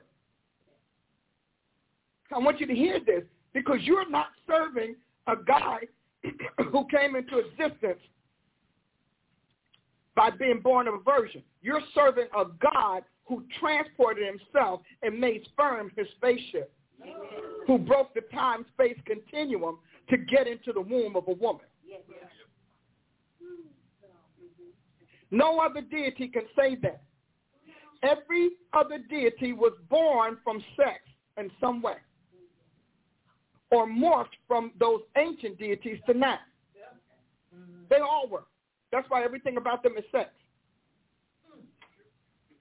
God comes, and since Jesus, at John 1, 12, 11 and 12, and he says he was born of what? Born of what? Born of a virgin, but he was also born of, now he was not born of the flesh, nor was he born of the will of man, meaning he wasn't born of sex, he wasn't born of human means, but he was what? Born of God. And so that's what he wants you to get. That is what this is all about. This issue that we're fighting, that every other religion makes it about the flesh, is actually an issue that began in eternity. And so Jesus coming to earth after he had banished Satan to earth all these years is actually bringing the battle, bringing the battle to earth. And then after that, he's bringing, he dies to take the battle to hell. Because that's where Satan's trophies were. If he didn't die, he wouldn't have any humanity. Because according to Scripture, only three people bypassed hell. Everybody else went to hell. So he's the firstborn over creation, and God, by him, by him, that means through the medium or in, instrumentality of his only begotten son, because he remained only until he rose from the dead. He's the only begotten Son of God until he rises from the dead. And then after that, he becomes the firstborn over many brethren. He becomes the what? First begotten Son. He's now the template. He's now the archetype. He's now the prototype. See, this is important because you can't fight for a God that you think is weak. And if you lock it into his three and a half years. Do you know what, what that means? That means that as far as you're concerned, the cross ended it all. Right. Right. Because in your mind, it was all about the cross, but it's not. We the resurrection, like we, you understand that Satan needed um, Easter. he needed that because that was he died and he rose and that's it. But God's blessing is Pentecost, when he sent literally gazillions of spirits to the planet to embody his children and to give them power over all things. So then, and he tells you, so all things are made by him. So look at this. Those things in the heavens and on earth, visible, which what we see, and invisible, and then he tells you thrones or dominions or rulers. All authority. So when he says all authority is given unto me, he's saying I own this. I rule this. And I begot you for you to help me restore this to my dad. The church is not about whether or not you light candles and stuff. The church is 100% about the body of Jesus Christ, the body of corporeal people who are expressing and exercising and exhibiting his authority in the earth realm. So we go to our favorite passage. But anyhow, now look at this. It says, he is before all things. He's the head of the body. He is the beginning. He is the firstborn from the dead, so that in, in him that all the fullness shall dwell, and through him to reconcile all things to himself. So Jesus reconciles everything between God and his creation by using by putting himself in the middle. Oh, this man. And he said, whether there are things on earth or in the heavens, having made peace through the blood of his cross. Now, I, I have several classes that I teach on this, but I'm not going to do it now. But what is the what is the what is our favorite phrase? As he is, so are we as he is? So are we in this world. Now I just told, I just read in Colossians what he is. Oh, see, they didn't catch me. I'm a, I'm a bit of, it's something else. I just read to you what he is. Uh, None of that talked about just doing church. We need to have church. We need to have gatherings. But that all of that talked about what we inherited. When he said heirs of God, this is this is what he's talking about. Firstborn from the dead. Jesus was born again in the heart of the earth. People don't realize that born again didn't begin on earth. Born again began in hell because Jesus was in hell. Remember, three days and three nights in the heart of the earth, he was in hell. And so he's born again in hell. Oh, somebody, I got to, maybe I use a cowbell. It ain't just cowbell. I get excited and I want to snap you out of your your stayed waiting to get to heaven Christianity. This thing is about the powers of God uh, uh, literally spreading itself, disseminating itself through the world of sin and darkness. God's like, I got a son for that. I've got a daughter for that. I've got a child for that. I got an offspring for that. I, he, we are like, baby, we're more, we're more effective and efficient to God than the apps we rely on every day. We are the apps. Yeah. Come on. We're the apps. Your gifts, your talents, your trials, your tribulations, your wins, your losses, your mind, your faculties, all of that is for God to, mm, as he is. Where? So now let's look at some of what that is. Let's that we can do some of that. Is that okay?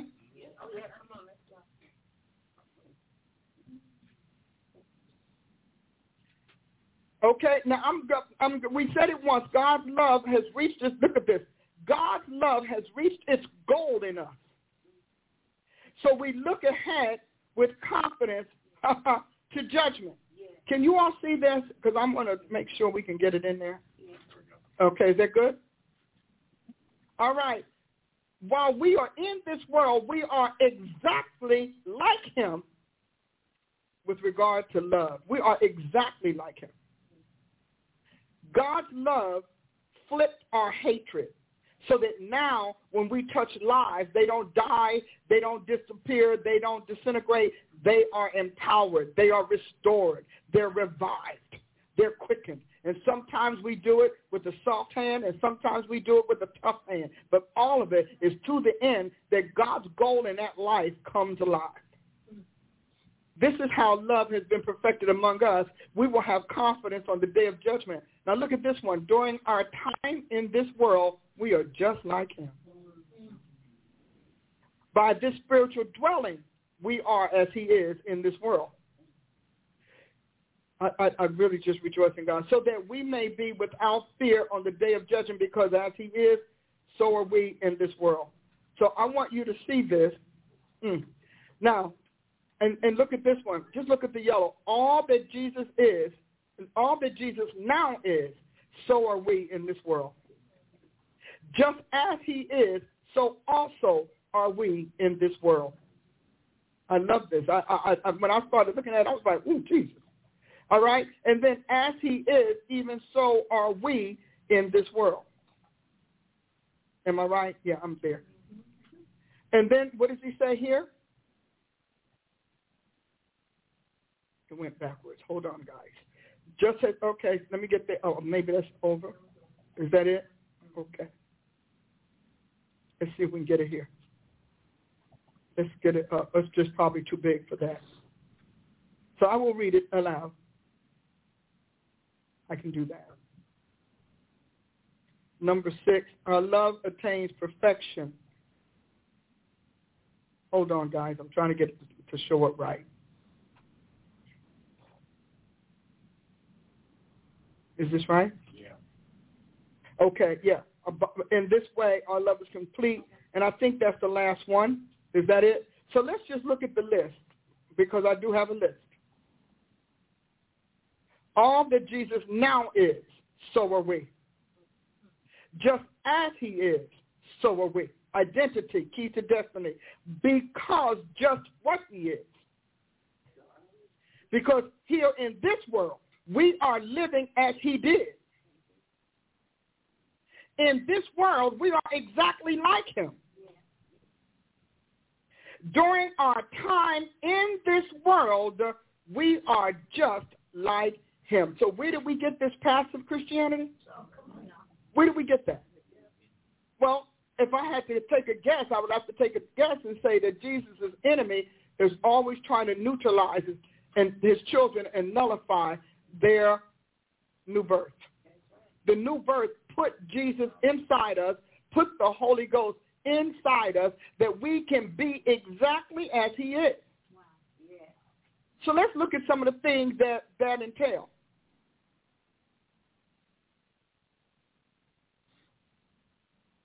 We are his express image and glory. Now, when he said, let us make man in our image and according to our likeness, that's what we were before the fall. By the time we get down to Noah, we are just in his image. We're no longer like him.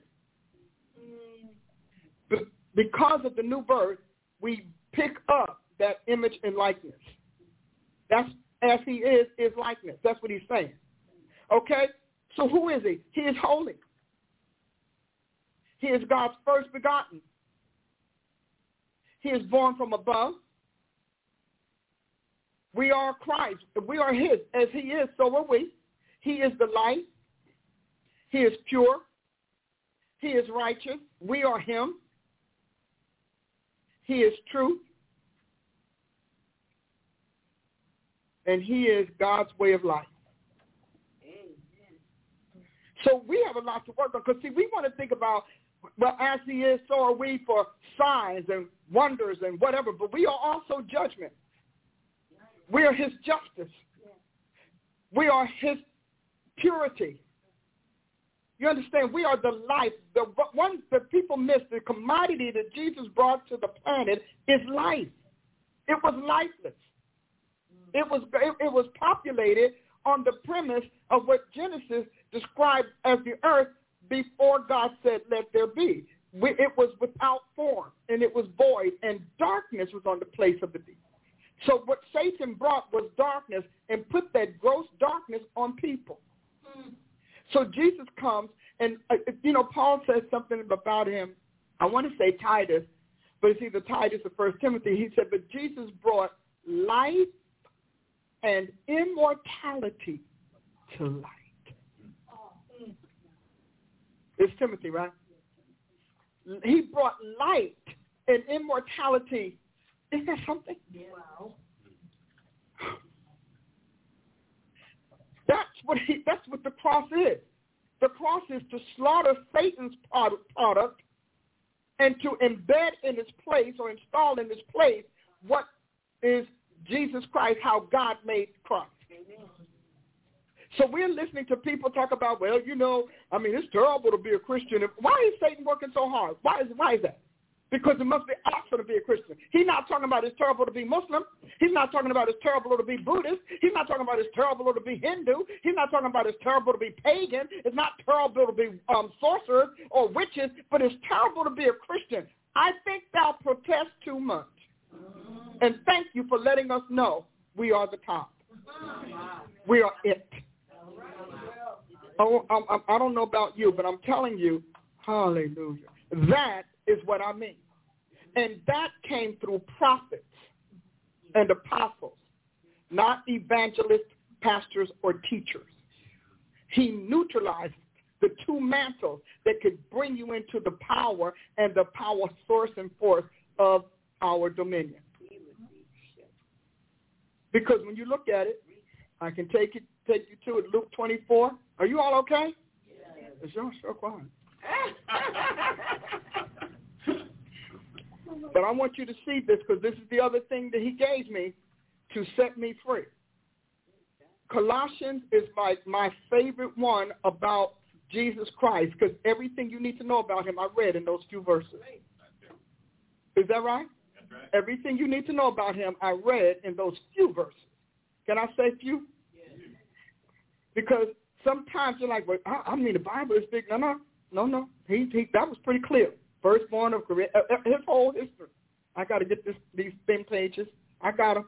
I got it. I got it. All right. 23. I want you to go with me to Luke 24, 44. Because, you know, we think about um, what's right in God and whatever. The church hasn't been in divine order for a long time. I don't think that the church in America ever came forth in divine order, which is why we're stuck now. And so we'd like to read this one. This is the story of Jesus revealing himself as the resurrected Christ. And so um, 44, after he's walked and they saw him and he's eating the fish and eating before them and showed them that he's not an angel or a spirit, it says, and he said unto them, this is what every church should be teaching you right now so that you'll understand. Colossians and this, they pair. He said unto them, these are the words which I spoke to you while I was yet with you, that all things must be fulfilled which are written, and listen to this, which are written in the law of Moses. Now, didn't they tell you the law is no good? Uh-huh. Didn't they tell you that? See, that's wrong. In the law of Moses and the prophets, didn't they tell you prophets are not for now and today? Okay? And the Psalms concerning me. When you read the Bible and you learn these, he canonized himself. He canonized his own scripture. So we have earthly canon and we've got eternity's canon. And he canonized his own scripture, his own Bible for us going forward because he knew that we were going to end up with all the splitting down and the, the, the wisdoms and the this and the that and whatever. No, no. And then what he didn't canonize here, you read the Gospels and he validates and corroborates what? Jeremiah, Ezekiel, Isaiah, Abel. Didn't he do it? And Zephaniah, Hosea.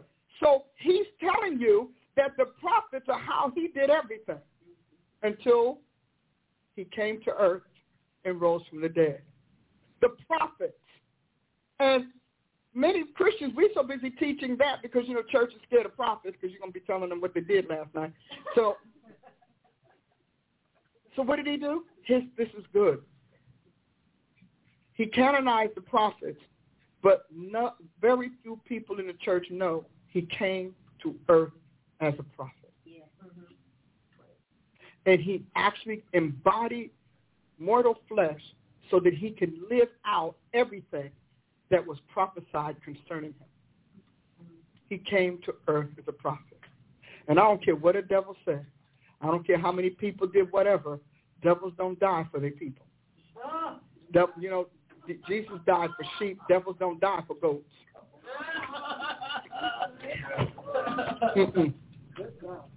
And they don't die because why? Okay, here's a, we're wrapping it up. Here's the last question. Why don't devils die for their people? Huh? They're already dead. They're already dead. How you to die again? So, because remember, we meet Satan, he's, a, he's in the swamp. He's dead. So they cannot, I don't care how much they lie to you about, they can't die for something or anybody because they already died for their own selfish ambition.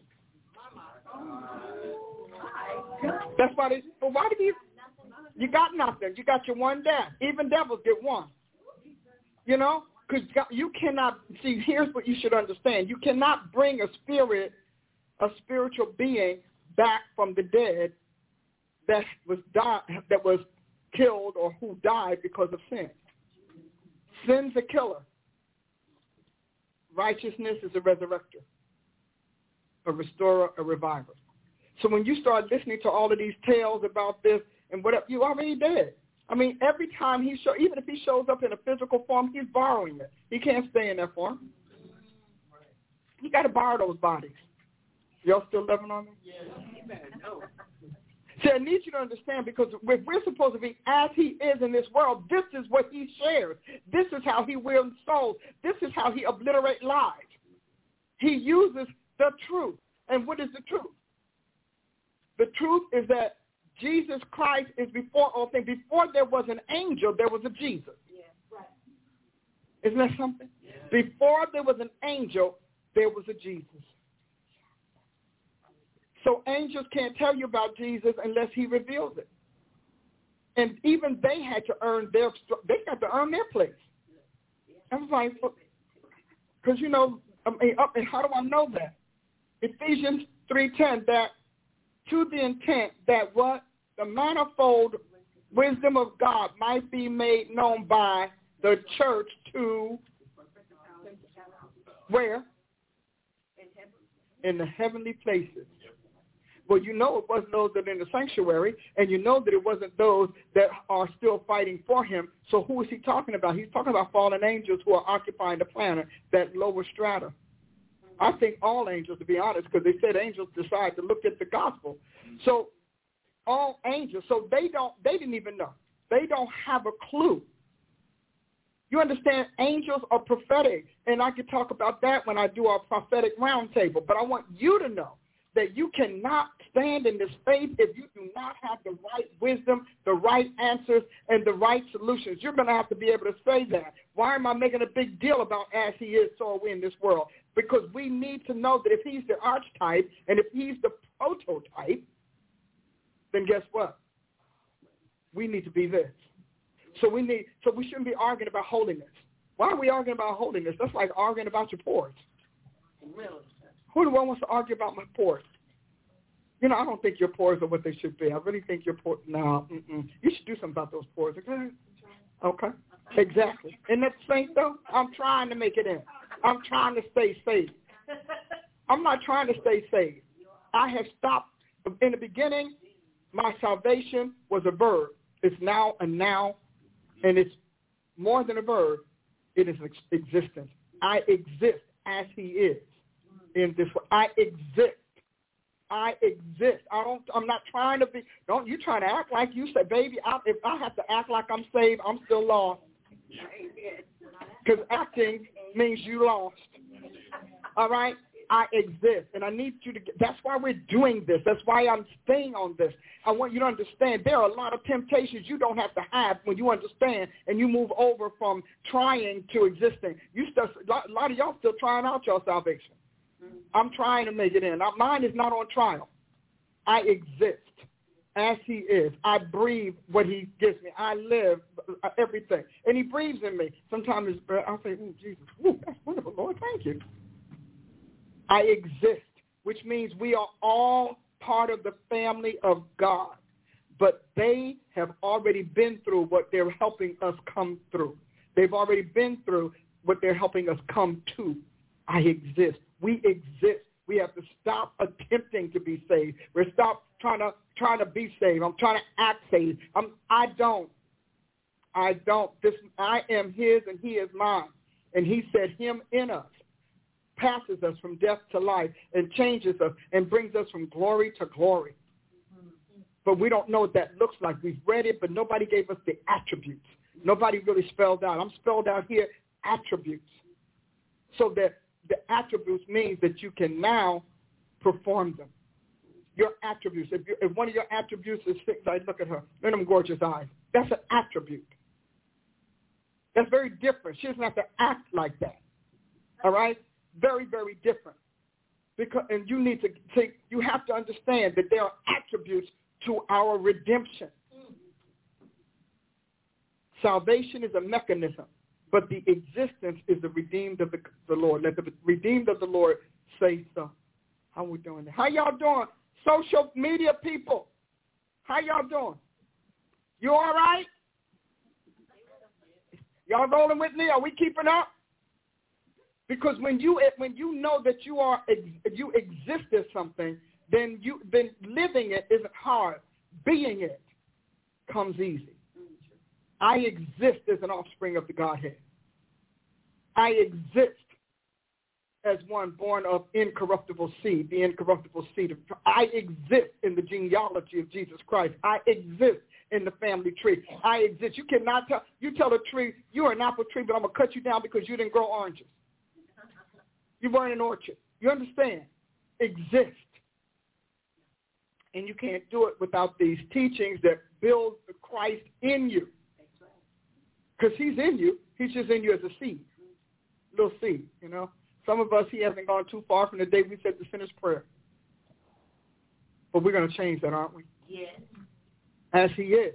So are we. Where? In this world. All right. God bless you. I want you to keep that concept, keep that consciousness, and say it every day. I say it every day. I am filled with the fullness of God bodily. I am an offspring of the Godhead. You can't touch this because I am above and not beneath. I'm seated in heavenly places by Jesus Christ. Uh, I am a member of the celestial royal priesthood of Jesus Christ. I am a citizen of God's holy nation. I am of the royal priesthood. I am. We have a problem with it, but guess what? If we don't become like I am, we won't. God bless you. Hey, see you Sunday, uh, eight what eight o'clock with Sunday school prophet Angela Powers, who is just going to eat this up. I just I pray for y'all. Angela Powers for Sunday school and play this, share it, share, share, share, share, and share it with all your friends, all of the Christians who keep trying to make it in, and especially to those who like to lay their salvation down as if they could. And so share it with everybody, and don't ever make that statement again. Those of you who use that statement, take that out of your, your whole vocabulary. And sow a seed. Don't forget, I've given you bunches of spiritual. You need to sow materially. Why? Because heaven works on exchanges, and if you can thrive and prosper off of what I've delivered, I ought to thrive and prosper off of what you've acquired. God bless you. See you next time. Think differently so you can live power. God bless.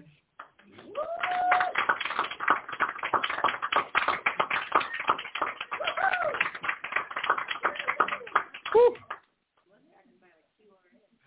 Thank you. If I ever find anybody who will write my emails, I will send them to you. no, I'm gonna send you the QWERTY keyboard. I'm waiting. I'm you waiting. need a QWERTY keyboard lesson. No, what? Judy was boring. Hello. Then Judy discovered ChumbaCasino.com. It's my little escape. Now Judy's the life of the party. Oh, baby, mama's bringing home the bacon. Whoa, take it easy, Judy. The Chumba life is for everybody. So go to ChumbaCasino.com and play over 100 casino-style games. Join today and play for free for your chance to redeem some serious prizes. ChumbaCasino.com. No purchase necessary. Void where prohibited by law. 18 plus terms and conditions apply. See website for details. Hello, it is Ryan, and we could all use an extra bright spot in our day, couldn't we? Just to make up for things like sitting in traffic, doing the dishes, counting your steps, you know, all the mundane stuff. That is why I'm such a big fan of Chumba Casino. Chumba Casino has all your favorite social casino style games that you can play for free anytime, anywhere with daily bonuses. That should brighten your day a little. Actually, a lot. So sign up now at ChumbaCasino.com. That's ChumbaCasino.com. No purchase necessary. VGW. Void where prohibited by law. See terms and conditions. 18 plus.